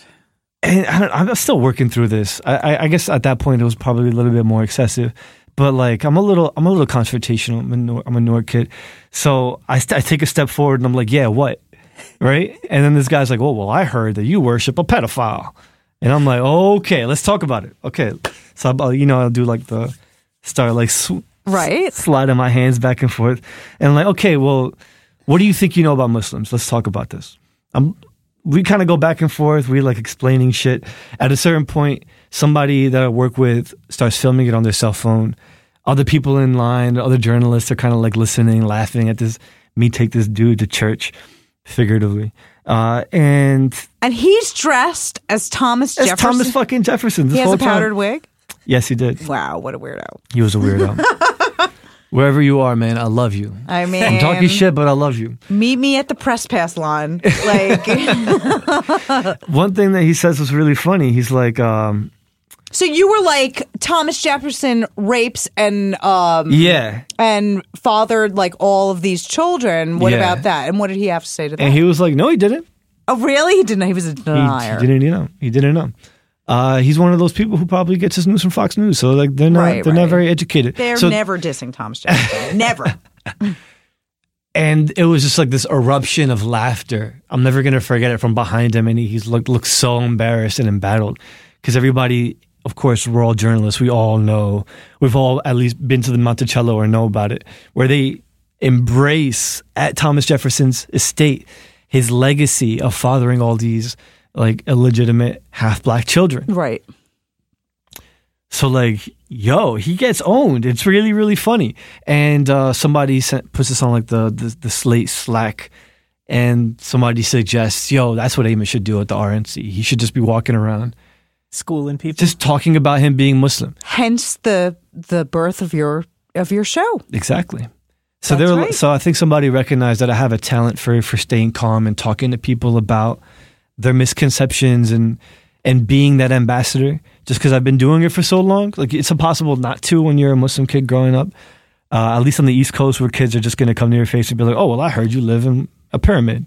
They're going to be like, "Oh, well, yeah, I do. Yeah, you know the one on Fourth Street, you know." So it's a it's a way for it was like a cool way to to take the power away from these people who thought they were powerful. You know, uh, Do you like- have do you have any gripes with who? with with with the Muslim religion? With the Muslim religion? Yeah. Do you have any gripes? Are there any things that you find that like they Hmm. d- they don't like go along with your thinking? I know your wife I, is I have uh, a, a real big problem with institutionalized religion. I think one of like I, yeah, you're right that I had like a I kind of was distancing myself from religion, especially when I got to college. okay. I didn't like that feeling where I or I was like I, my plan was set out for me and I had to act a certain way. Right. I'd never eat pork. Like get that shit away from me. But at the same time, I was like so good. Oh my doing god, it's all so the other delicious. shit. You know. It's so delicious. Yeah. My god, it's, it's ridiculous. so it's so easy not to, and it smells bad. It smells like Oh, it smells wet so good. towels. Mm. no, thank you. and the way that it just looks, it just looks like mm. pink. what about bacon? We got turkey had it. bacon. Bacon yeah. smells good though, right? Yeah, bacon smells good. Does bacon good. smell good to you? Bacon smells banging, Ah, you heard it but here it's not a sin to smell it. It's not a sin to It's smell not it. Not a sin. But to But you eat know it what? is Also. I'll just tell you something. Pigs are like very smart and lovely Oh, animals. smarter and than dogs. Yeah, and, I they, they don't have sweat glands. All those I- toxins stay in their body. That's just all nasty. those- they know they don't make bowel movements. No. Well, they do, but they do, but That's they don't how they sweat. get out, honey. They do have sweat glands. Like all, I used to be in the. I used to be an assistant designer for outerwear, and I thought you were they the used to be a pig farmer. skin, the fucking pigskin. They like rip the hairs out. It has little holes in it, Hmm. pores. You, know, you are you are a I'm a pig. scientist. I'm a pig. You're a fucking pig. biologist. I am. All right, fine, fine, fine. I'm a it's pig it's so easy not to eat pig that it didn't feel like that's where I was Right. gonna like it is cross probably that the boundary. easiest one to give up. My wife doesn't eat pork. Yeah, you just It's, don't have I to. think it's bad for you. I mean, I grew up um, with the idea that we shouldn't eat it, but we would eat it, Mm. and um, you know, I love it. I had married to a white man. Whatever. What can I do? So when we eat lunch together, I can like peel it off my sandwich and just give it to you. Oh, uh, uh, just call me. call me up. I'll be right there. Okay, but do uh, okay. yeah. So, Mm. do you, did you ever feel like there are things that you do not agree with? Like, there's so much stuff in Judaism I don't agree with. Mm-hmm. Like why? Um. Well, you know the whole patriarchy bullshit, Mm, like you know, and Word. um, I used to always say like, well, why did God do all those things then, Mm. and now there are people fucking dying, and they he doesn't do anything now, like Mm-hmm. it doesn't make any sense to me. But being Jewish, there is this dichotomy in the religion where you're allowed to not believe in God and not believe it and still culturally be Jewish. Yeah. And I always liked that because I was like, I don't agree with any of this. I don't agree with, and you know, she laid down with this Mm, guy, she laid this, and it's horrible, and you know, and the, it was the patriarchy Yeah, that bo- yeah. really bothered me. That so that patriarchy exactly exactly is why I was kind of pushing it out of my life when I got to college. Okay. And when I was sort of like away from my family's home, where I could decide who I got to hang out with and who I got to watch movies with, it just didn't make sense to me that I was supposed to stay away from girls. Okay. I thought like like a lot of my favorite people that made me laugh and Like all, they're all like women. I get along with women. So, like, cool. oh, so obviously you had homegirls, right, Mm-hmm. in school, but they weren't like it wasn't a developed relationship, right? yeah, Because they- it was like, like, we you couldn't be couldn't- seen in, with each other in public in case my dad was rolling through. Oh, okay. Like I, I, I didn't, I didn't think it was worth the ass beating. You know what I mean? Okay. So I was like, you know what? We'll, we'll, like, we'll chill in class, but outside of class, Right. I, I don't know you. Uh, yeah, exactly. Okay. We like see each other in the supermarket. She'll be like, "Oh, hey, Ayman," and I'll just like duck. I'll be like, "Oh shit!" Like, So Wait, so you can't talk to hang out with women? yeah, yeah. It's like an Islamic idea that when you're alone with a woman, you're joined by the devil. Oh, So my parents took that very seriously. even outside of even if they're not part of Muslim religion. I'd say, yeah. They're I even more misunderstood they're- that. I thought that I didn't realize that it carried over to any women. Okay. But what if you're not alone with them, but you are? Yeah, the the way that my mom saw it was like if you're studying with them, cool. If you're like in class with them, cool. But like you shouldn't be going to the park and like fucking around with them, Right. Like that. So I, that that that part of me made no sense. It it kind of doesn't make sense. Yeah. Into a more if you're a teenage boy, If makes no sense whatsoever. I man. mean, but as a human, even it doesn't make That's sense. what I'm. That's what right, right. And uh, and like at the Islamic school, we had separate entrances for the boys and girls. We had separate classes. Like it would be like fifth grade boys and fifth grade girls. Like it was totally separate. So when I went to that public school for the first time, I was learning for the first time how to talk to women. right, And it took me like a full year for me to like get comfortable enough to like shake their hand. But like after that point, I was like, all right, this is all kind of bullshit. And that's like what started that wedge.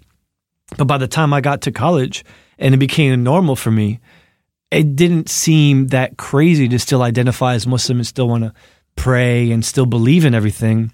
But at the same time, I'm going to be going to parties. I'm going to be listening to music. I'm going to be doing all this shit that my, my mom taught me not to.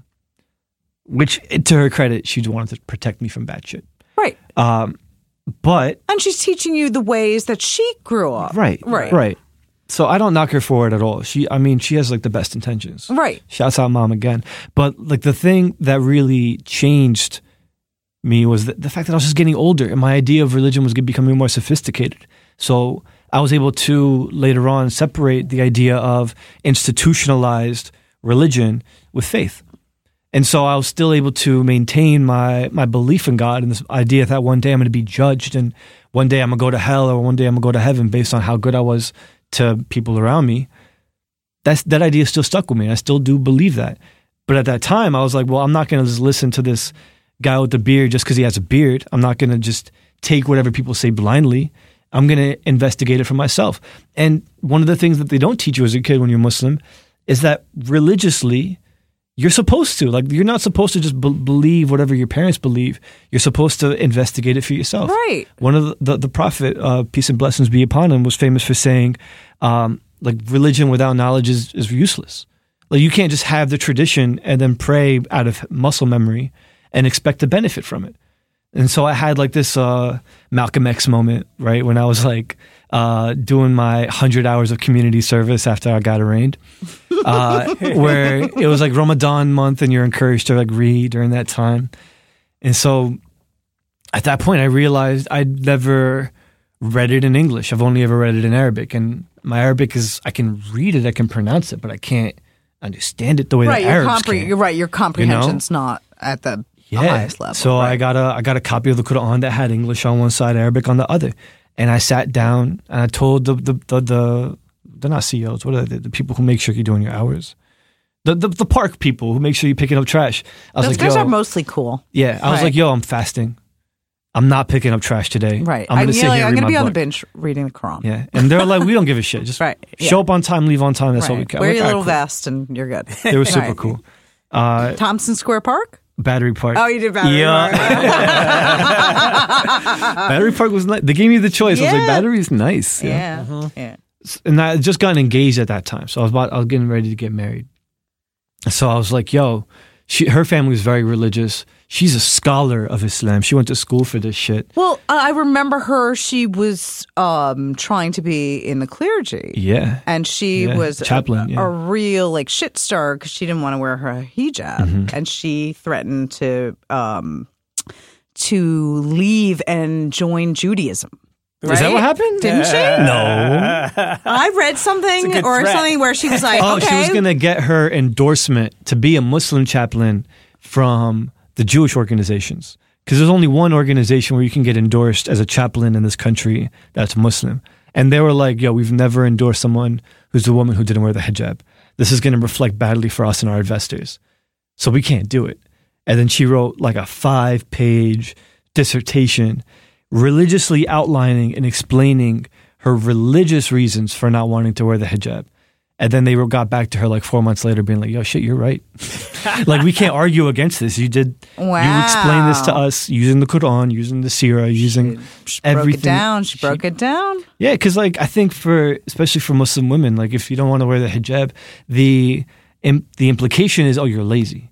You can, but you just don't oh, I thought to. it was you're modern. I thought it was like a real statement on like, like modernity within within the community. though. Okay. Like if if you're like a Muslim mom and you wear the hijab and your daughter doesn't want to, I, I've heard a lot of the times that the mom will just be like, "Oh well, I failed to teach you the love of the hijab," or like I teach you to be like a good Muslim. But for a lot of them, it's just like a different experience, you know. So for my wife, she uh, she was experiencing the hijab in a very different way than like how they experience it in other parts of the world where it's Sure. normal. So she lived in Saudi Arabia for a while, so she knows what it's like to be normal and wear the hijab, and men will treat you like people, right? At least like men your age. okay. But in this country where she she went to Rutgers too, I didn't know her there. She was realizing that men, especially non-Muslim men, were treating her like not a person, just like a walking, talking cloth. And so she was like, "This is not doing what it's supposed to do for me religiously. I'm not having people respect me and and be forced to take me seriously because they're not distracted by my beauty or jewels or whatever." Mm-hmm. So she was like, "This is doing the opposite. Now I'm attracting all this attention." And so she had this like religious moment and she went back to the texts and did her research and then religiously came to the conclusion where she was like, this doesn't make sense. I wish she was here to explain it herself. Right. you know what I mean? I'm, I'm a guy. I've never worn the hijab once in my life, except that one time when my brothers were bullying me. I was gonna say you should try it. You should try it. You might like it.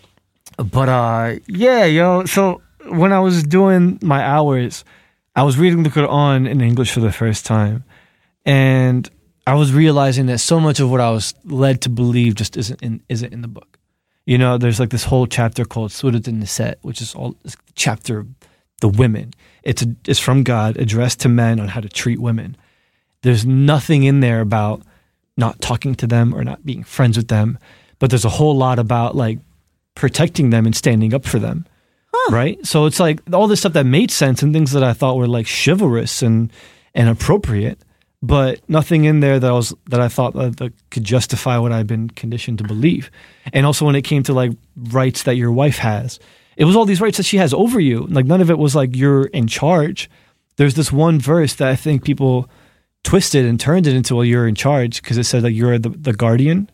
But the way that i read it and the way that i still read it is well you're you're in charge of protecting her. Like still the right that she has over you. She's entitled for your to your for your protection. Okay.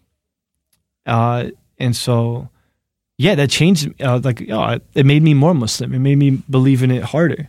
Right, because you were you were finding the beauty within it instead yeah of like, the nuance The nuance. the nuance. And I, I found all these like really vague verses that were just like like the protector, guardian one. And um, yeah, this time I was still like, well, what, what is it exactly does this mean? And I was going back and forth, looking it up, looking it up. I was like reading this other book called Bukhari, which is uh, like a list of stories from the, the Prophet's lifetime. And yeah, it's it's it just didn't make sense to like to think about how he treated women, his area where he was like taking all these questions and meeting with them one on one and doing all these like things, and it's like if we're not supposed to talk with them, how is this possible? Right. So I was like, it kind of like shook my, it kind of like shook me in a way where I was like, oh, I have to really come to this from an open mind. Let's go back to your show. So now, now you uh you've come up with your Thomas Jefferson idea. Yep. And you are going to go and like get into America and have them meet a, an American Muslim cool ass motherfucker Thank you. and Yeah, It was a really, really amazing show. thank you. That really means a lot. I miss doing it. I Yeah. miss making it. Yeah. Uh, yeah, the idea was there were all these stereotypes and preconceptions that people had about what Islam was and what Muslims believed in and who Muslims were that I w- like I kept on having to encounter it no matter how I believed or no matter how I presented myself as a Muslim. You know, um, ask any like I, I'll go back to the hijab thing because it's like the most visual representation of Islam. Right, like indicator. Right. People Mm-hmm. are like shocked when a Muslim woman's not wearing a hijab. It's like, oh, but aren't you supposed to? As if they understand like exactly what's written in the book or you know, there's like Mm-hmm. people have such confidence when they talk about Islam uh, without having ever met a Muslim. So I'm like, okay, well, let's let's take all of these ideas one by one and really like bring it down to the human level. Not talk about like the scripture. I don't want to talk about like how the prophet lived his life. I just want to talk about how it's how it's experienced by people who are both Muslim and people who are involved in like Muslim lore, people who are writing about Muslims or have radio shows or whatever the fuck. So the first episode, But they're anti-Muslim. They're. It's not like they're like yeah, preaching like they end up being about the- anti-Muslim. uh, right, right. They end up right. So you're. It's it's uh you know a positive and negative um Mm-hmm. force. but not like walking in being like, well, this guy's wrong and this guy's right. It's more like, well, state your case. I'm I'm not sure either way. You know. Uh, so the first interview I ever did on this show was with a dude named Jim Hoft. Shouts out Jim Hoft. He's this super conspiratorial. Think like gay Alex Jones. He's this guy who runs this website called the Gateway Pundit. Uh, and their whole website is basically just like a black crime section. You know, super racist, super Islamophobic, just like believes that America's gone to shit and it's the immigrants' fault. Uh, this guy has press credentials, by the way, so they're in the White House regularly, you know, palling around with the people running shit. So, my first interview was with the guy who runs this website, and it was all about his hom- homophobia. So he's written a bunch on his website how if we let Muslim immigrants in, say we let Syrian refugees in, forget about it. Like gay people are going to be massacred in this country. So my idea was, well, it is illegal to be gay in so many Muslim countries. Gay people, in a lot of circumstances, have to worry about getting killed. So this guy kind of has a point. Let's talk to him and find out wh- like why he cares about these people, and let's like discover like what the fuck is going Right. on. And I also interviewed my cousin, uh, this dude named Mohammed, who is himself gay and had to like deal with the consequences of that of being coming out gay to his family. You know what I mean? Uh, it didn't go down well. So it was like talking to both of those people on this thing and, and kind of lit, like trying to decide for myself as a Muslim person, like how the fuck I feel about this. Okay. So I walk into this guy's living room. First thing I fucking see, first thing, it's, it's so funny.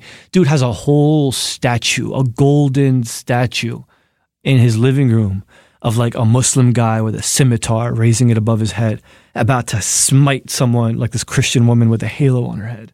It's a statue. It's a golden statue and it's in his fucking living room. You're like, I, you're like, I love your art. yeah. And I'm an East Coast kid, so like that's You're like, exactly did you how I get this played on it. QVC? Where did you get it? Yeah. so I'm like, yo, let, us talk about this. It's kind of. He's like, yeah, we it's. better uh, talk about this. What the fuck? yeah, and, and the way he played it was so funny. He was like, "Oh, yeah, you kind of it's like a, it's a nice piece, isn't it?" I'm like, "Yeah." He's like, but we hate women. Don't you know that we're gay? So the dude was really nice. We we talked a lot, and he he, he like admitted on camera to me being the first Muslim he's ever met in his entire life.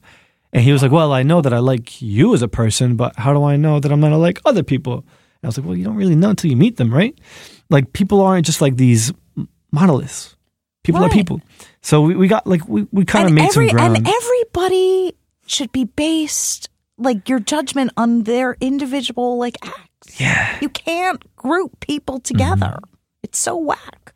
so based on like our conversation, it became so clear to me that this dude just found an audience. Like he just he just like struck gold, and that he knew that if like by like taking a quote of Aziz Ansari saying something, he can just change the headline to "Muslim says X Y Z against our president," that it's gonna blow up on his website, and it did. But it's fucking Aziz Ansari. Dude ate pork on his show. Like Right.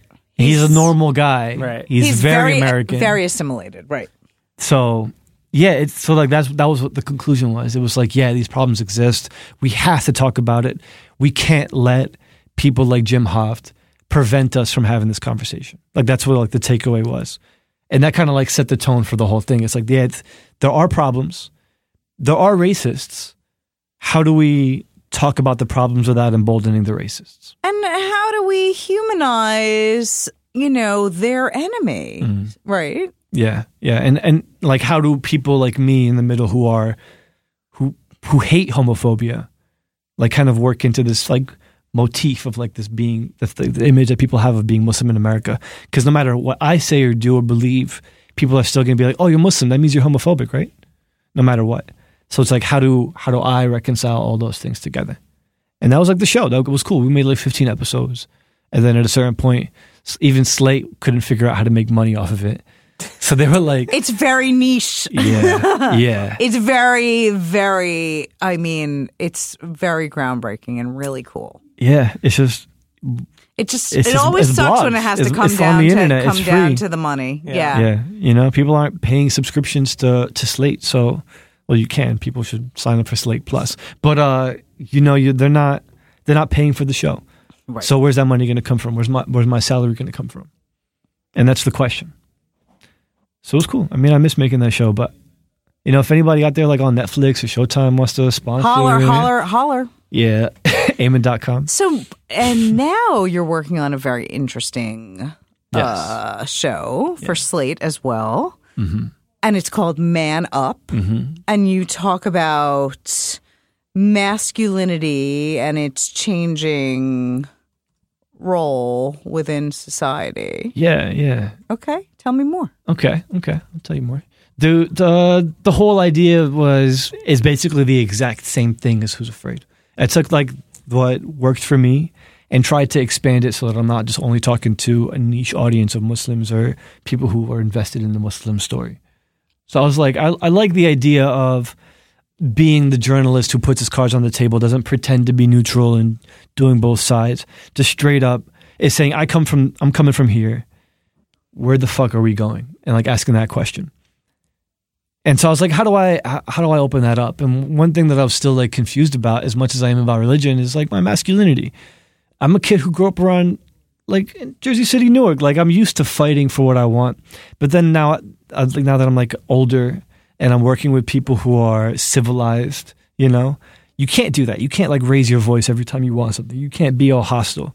I do. I mean, whatever. Yeah, and I'm also like like a six foot one brown man, so you I, I are really a can't six be. foot one, right? So, but so you are the epitome of masculinity, basically. what you're saying? No, no, I'm saying No, you are though, because also like Muslim is hyper masculine. Like the men are hyper masculine, yeah, right? we, it's a d- very different roles. You're not like we're all human. I, I yeah, you know, I always always compare it to like Puerto that. Ricans, you know, especially like Egyptians. We're like the Puerto Ricans in the Right, Middle you're East. macho. Yeah, right, We got machismo too. right. Uh, my dad never once asked for help in his life. You know what I mean? It's like Yeah. the same. It's like familiar. I think.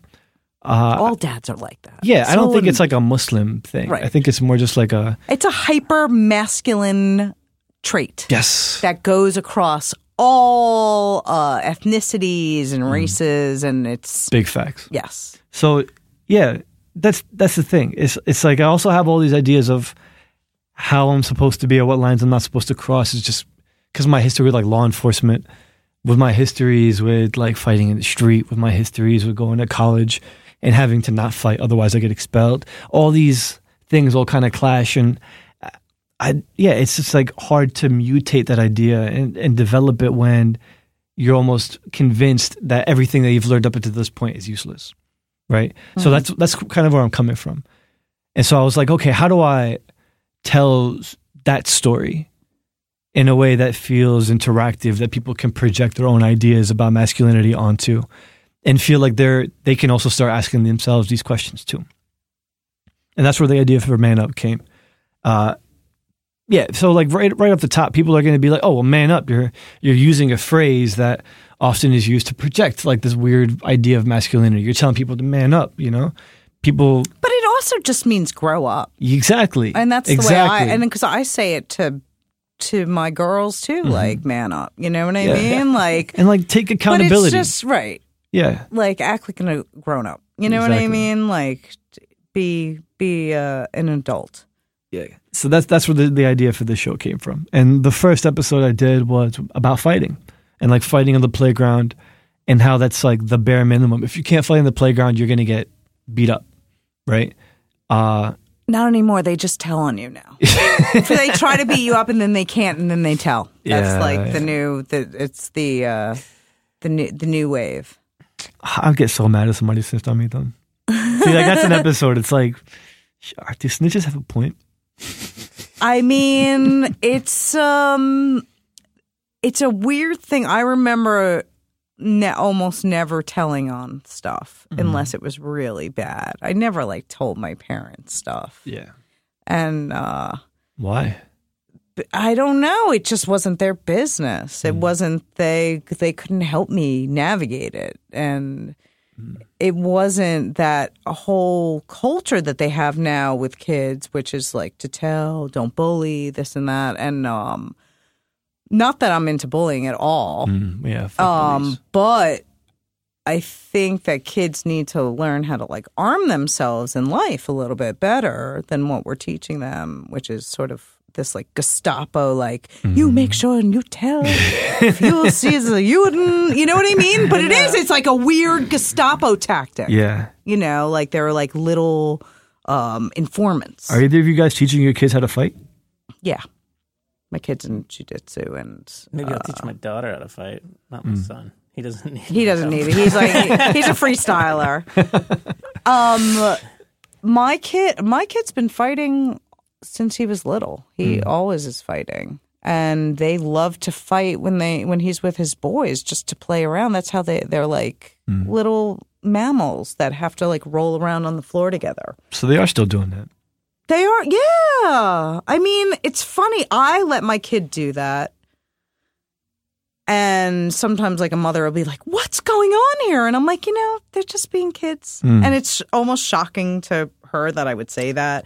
Be like, What happened? They're just, they're just being they kids. They're just Yeah, kids. they're growing You up. know, just chill out. Yeah. Um, so do you think Mm. there are huge differences between men and women? I think there's huge differences in how men and women are socialized. Yeah. How they're socialized, but I'm not asking you how they're socialized. Do you think there are differences between men and Mm. women? Uh, Biologically? I mean, but yes, biologically, because do you know yeah. there is this whole thought that that it's not true and gender is just Oh, this. come on. It's such bullshit. Oh, come on. I know. I don't believe it at all. I I'm not don't gonna believe it at like all. give my wife the heavier suitcase and be like, "Oh, well, Yeah. you're my biological equal." So oh my God, fucking imagine, I- imagine if I would Listen, carry I anything one- ever. I got one of each. I probably, if anything, tried to reverse the way that I raised them, and Mm. There is a huge difference between. but then there's also kids that are not right, that are that are I tried different, so that hard don't to fit make my daughter butch, and I tried so hard to make my son and like soft and mm. like and gentle. it didn't fucking. I I, mean, they are they're like cartoons. They're cartoons. He's like he was he he figured out what guns were. Bef- like I don't even know where he f- saw them. You know, like my mm. house doesn't have shit like that. We didn't have. We didn't let him see TV with violence, and he's like making fucking Play-Doh guns. When Yes, he's the lower a year and a half. It's the lower. It's kind of crazy. you better watch that kid, man. Uh, does I mean, I mean, I mean, there's a lot of socially, there's a lot of social engineering happening. Like regardless of what parents can can try and Absolutely. Like, condition their kids There to. is. I mean, I read this whole report about how they were trying to re socialize children in this one study. And they gave all the girls like trucks and cars, and they gave all the boys dolls. Right. And the girls would say, Hey, my name is Trucky. What's your name? "Oh, my name is Wheelie. What's up? Blah, blah, blah." And then the boys were taking the dolls and like smashing their heads together and like No, there's they There's some shit in here, and you know what it shows in this that I remember seeing on the playground.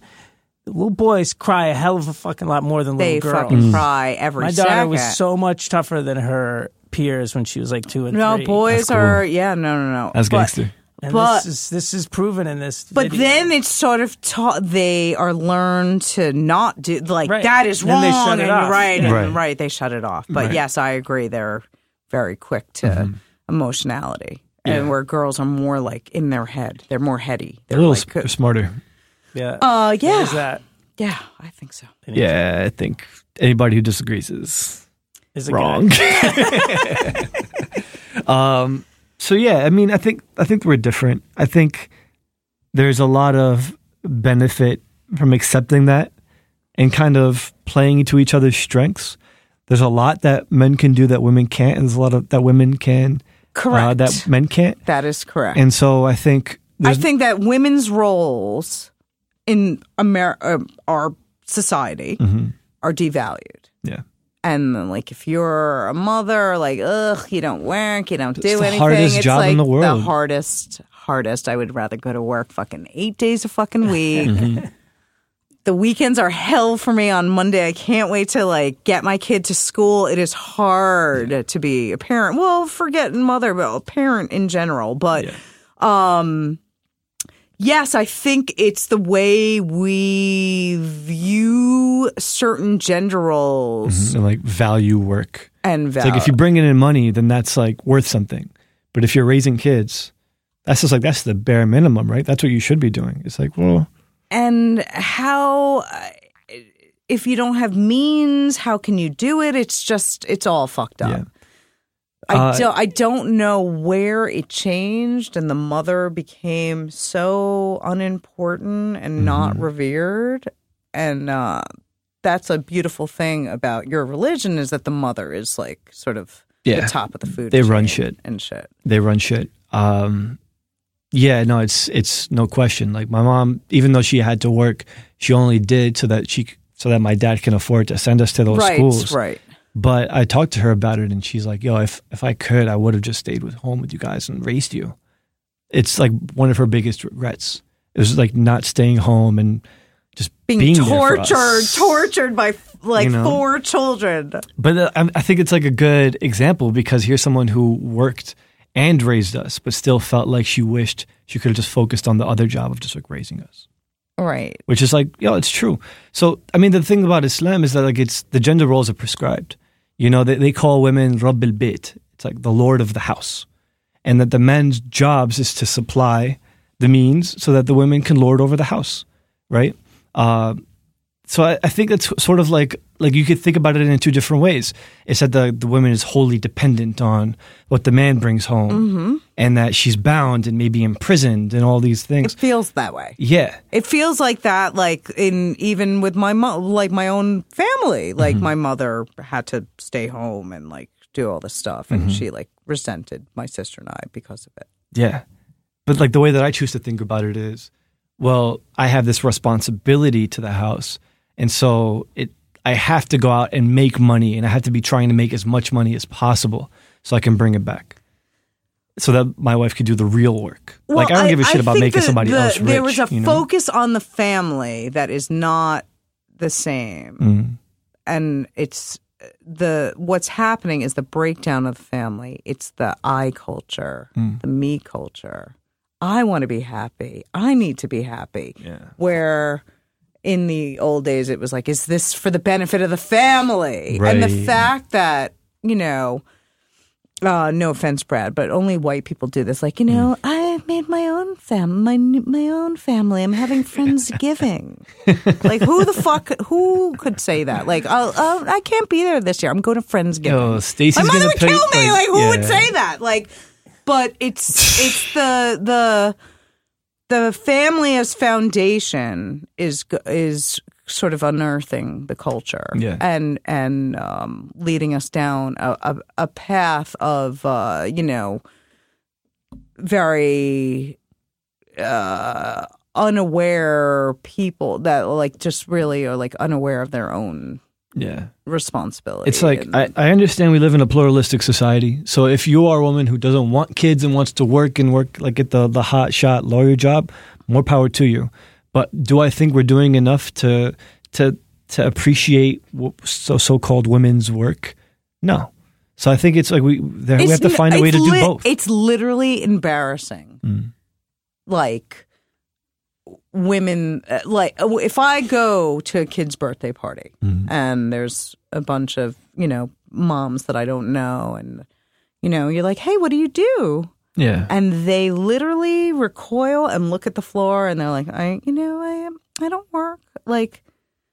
That the, the That's i- dope. it- you know what I mean? the Yeah. idea that they're not like I'm a full time work. mom and like this is what I do and blah blah blah blah blah. Um, it's so devalued that that's why you know there are sort of all these problems within the culture. Yeah. Um, and you know, young women really wanting to like not be viewed at. You know, I um I saw this meme and it said like, you know, you're not just a mom, you know, here's to you and all the things you do or something. And it was being like facetious of like, oh, you fucking lame ass mom. Yeah, it was patronizing, rude mom. But like, Yeah. if they only knew Yeah. how hard it really Yeah. is, Men can't know? be moms. You know, uh, like they could. There could be stay at home dads, but you can't ever be a mom. right. You know, it's It's, different. And It is different. It's different. You see it, right? A difference. And kids, they need both. Mhm. And you know they're lucky if they have both, and you Yeah, know, and yeah. they can make you can make do without. But I think that the the balance, the beautiful the balance. right? Yeah, And, and like respecting people who want to like stay home and be with their kids. Like that's that's work.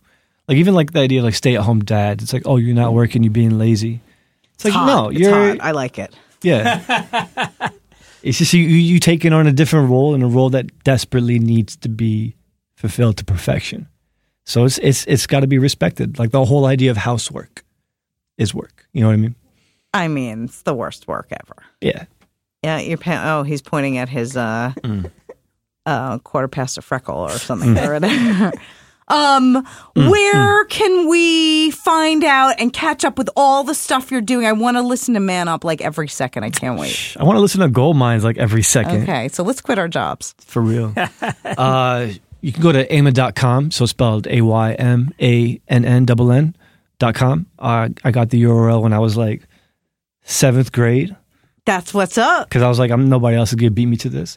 Uh, and you can go to slate.com. I'm usually writing articles. I just put one out about how to survive Christmas.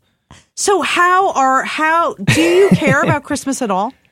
I I, I kind of like Christmas. Do I think Christmas you, is cool. Do you um uh, do you do anything Christmassy? no, I, li- I like Christmas because it's time off and right, it gives us all a time off. reason Right, to bring right. together. Everybody, right. Everything's And- slowed and, down. I like how cheesy people get. but you're not purpose. going to like uh, someone's house for Christmas and eating. No. I'm going to my mom's house and we're going to have fish and we're going to talk about not celebrating Christmas. Right. you know what I mean? So so I- the way we are, but it's like I it's mean, not. I grew up like that too, where I never celebrated Christmas, and then I married outside of my religion, Mm. and Christmas is so ridiculous to my husband and his family. They're so like they're yeah, and they're they don't even believe in God. They're not like Mm. any religion. They don't associate. Mm-hmm. Uh, I guess in theory they'd be Protestant. They're English or whatever. It's like Comic Con. They like hanging the stuff. They, they like like hanging up. this stuff and they're like it's pagan darling she's you know my uh, husband's family's british it's pagan it's a pagan thing oh we love its nature Yeah. and but the the you know consuming and the commercialization is so stupid sales. and i just said to my husband i was like can we just not do Mm. christmas like you and me like can we just give each other like a little gift and not like have to go like crazy so we decided next year we're only what? gonna spend a hundred dollars Yeah. I, I did Christmas last year. I did it with my wife. We filmed it. We did it for the whole uh, Who's Afraid thing. okay And it was cool. I mean, we got we got the tree. We cut out. We made our own ornaments. But at the I end, mean, after the whole of thing, fun. It's fun, right? Like it's like you, you know, yeah, but like overrated. overrated. I right? feel like we spent our whole childhood being like, why can't we do what other kids are doing? I want presents. I want this. I want that. But like when we finally did it, we were like, eh. And what about you? You love Christmas. You don't love Christmas, Brad? Yeah, Christmas is for children, Christmas is for as children. said in a perfect accent by Sean Connery. Yes. New Year's is for adults. Christmas is for children. All right. That's what Sean Connery said, and I'm going to stick with him. That kind of makes sense. All right. Because I think the whole thing is so stupid and I don't understand it. Maybe we just came to it too been, late. It's been Yeah. It's been blown out of proportion. It's a. It's. It has nothing to do with. It. With Christ. It. It. Mm. it, it Put the should- Christ in Christmas, it Brad. Should be a Jeez. family. It should be a family thing like Thanksgiving, but it's really just about you know buying Shopping. stuff. Right. Yeah. Right, right, right. Uh, making the economy, you know. So if you buy stuff during Christmas time, you're participating in Christmas. Yeah. Shit, I've been doing Christmas since I was a kid. Then I mean, it's funny that you know they that we had a family holiday after Christmas became so commercialized. We had Thanksgiving, but they fucking took that Right. and made it into Black Friday. They couldn't they couldn't keep their hands off it. we need a new one. We well Valentine's holiday. Day Valentine's Day is oh. coming up. That Don't was worry. invented by Hallmark. I mean, they all. it's like they all are just like ways to pressure you to spend money. Like it's just so stupid. What was the Seinfeld one? The one with the staff. I don't know what was it. You don't know about that episode where he has like the the, the staff made of beer cans and he was oh, like I think- Festivus. Oh, For the rest of us, right? Okay, so next year, the three of us, we will have a Festivus. Festivus. We got to bring that back. We will have Festivus a Festivus the way meal. to go. Shouts Yeah, out yeah. George Costanza. He's from Newark. Nice. Is he from Newark? Yeah, The a little, uh, character or the actor? the actor. What's his name? um, uh, Jason Alexander. Jason Alexander. He's a Shout Newark out cat. Newark, Newark. We got a few gems that pe- nobody knows about. New Jersey is uh, is a magical place, and New York wouldn't be as cool without. Just, just don't miss uh, your exit. It's so New York's so bad now. Jersey's like twenty times cooler. Isn't that crazy? I think I lived in Brooklyn for like a little bit, and I went back to I was like, New York's corny now. yeah, it is. it is. It's terrifying. I saw somebody almost get into a fight, but then they ended up apologizing and hugging, and I was like, I'm going back to New York. Yeah. With a hyper masculine men at. Yeah, man up. I should have shouted that from the window. Man up. Anyway, thank you so, Thank you so much. Much this for yeah, and and telling us all about um all your stuff, and uh we'll all keep an eye. I'm a out. huge fan of Gold Mines. This is the best show on, on the radio. best show on on on the waves. there. You heard it here first. It's a fact. All right. Thank There you for the free coffee. Yeah, anything for anything for you. all right, we'll see you soon, suckers. Hey, it's Danny Pellegrino from Everything Iconic. Ready to upgrade your style game without blowing your budget? Check out Quince. They've got all the good stuff shirts and polos, activewear, and fine leather goods, all at 50 to 80% less than other high end brands. And the best part? They're all about safe, ethical, and responsible manufacturing. Get that luxury vibe without the luxury price tag. Hit up quince.com slash upgrade for free shipping and 365 day returns on your next order. That's quince.com slash upgrade.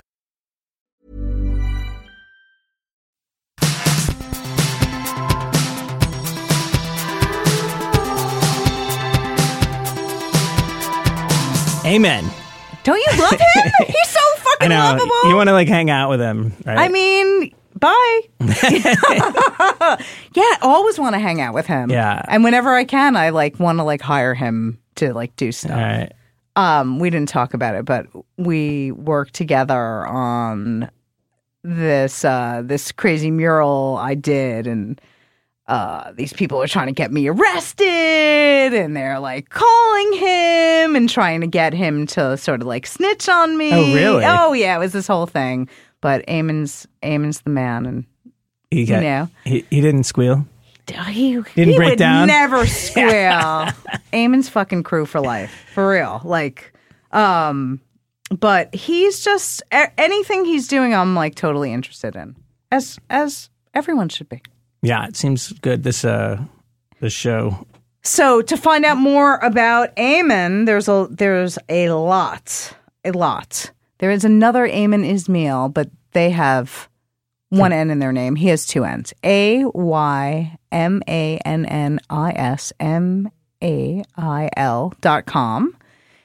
Ayman Ismail on Instagram. And he has t- so much stuff on the internet. Watch all of his um his Slate videos. Yeah, I went and looked at some of those Slate videos after. It's good.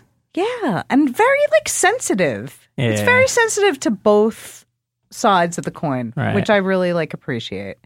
You know, it's not heavy-handed. It's like you know, He's a good. He's good at what he does. he's good sure. at what he does, as we all should should be. Shout out to the uh, the AV club in high school, right? Look it up. Um, we will see you, my darlings, very soon. Find out more about Gold Mines podcast on acast.com Oh, or yeah. all all the podcatchers, Any podcatcher. any podcast except for Gold Stitcher. We're not on Stitcher. Oh, interesting. Uh, yeah, somebody. know Uh, uh, Fuck, them.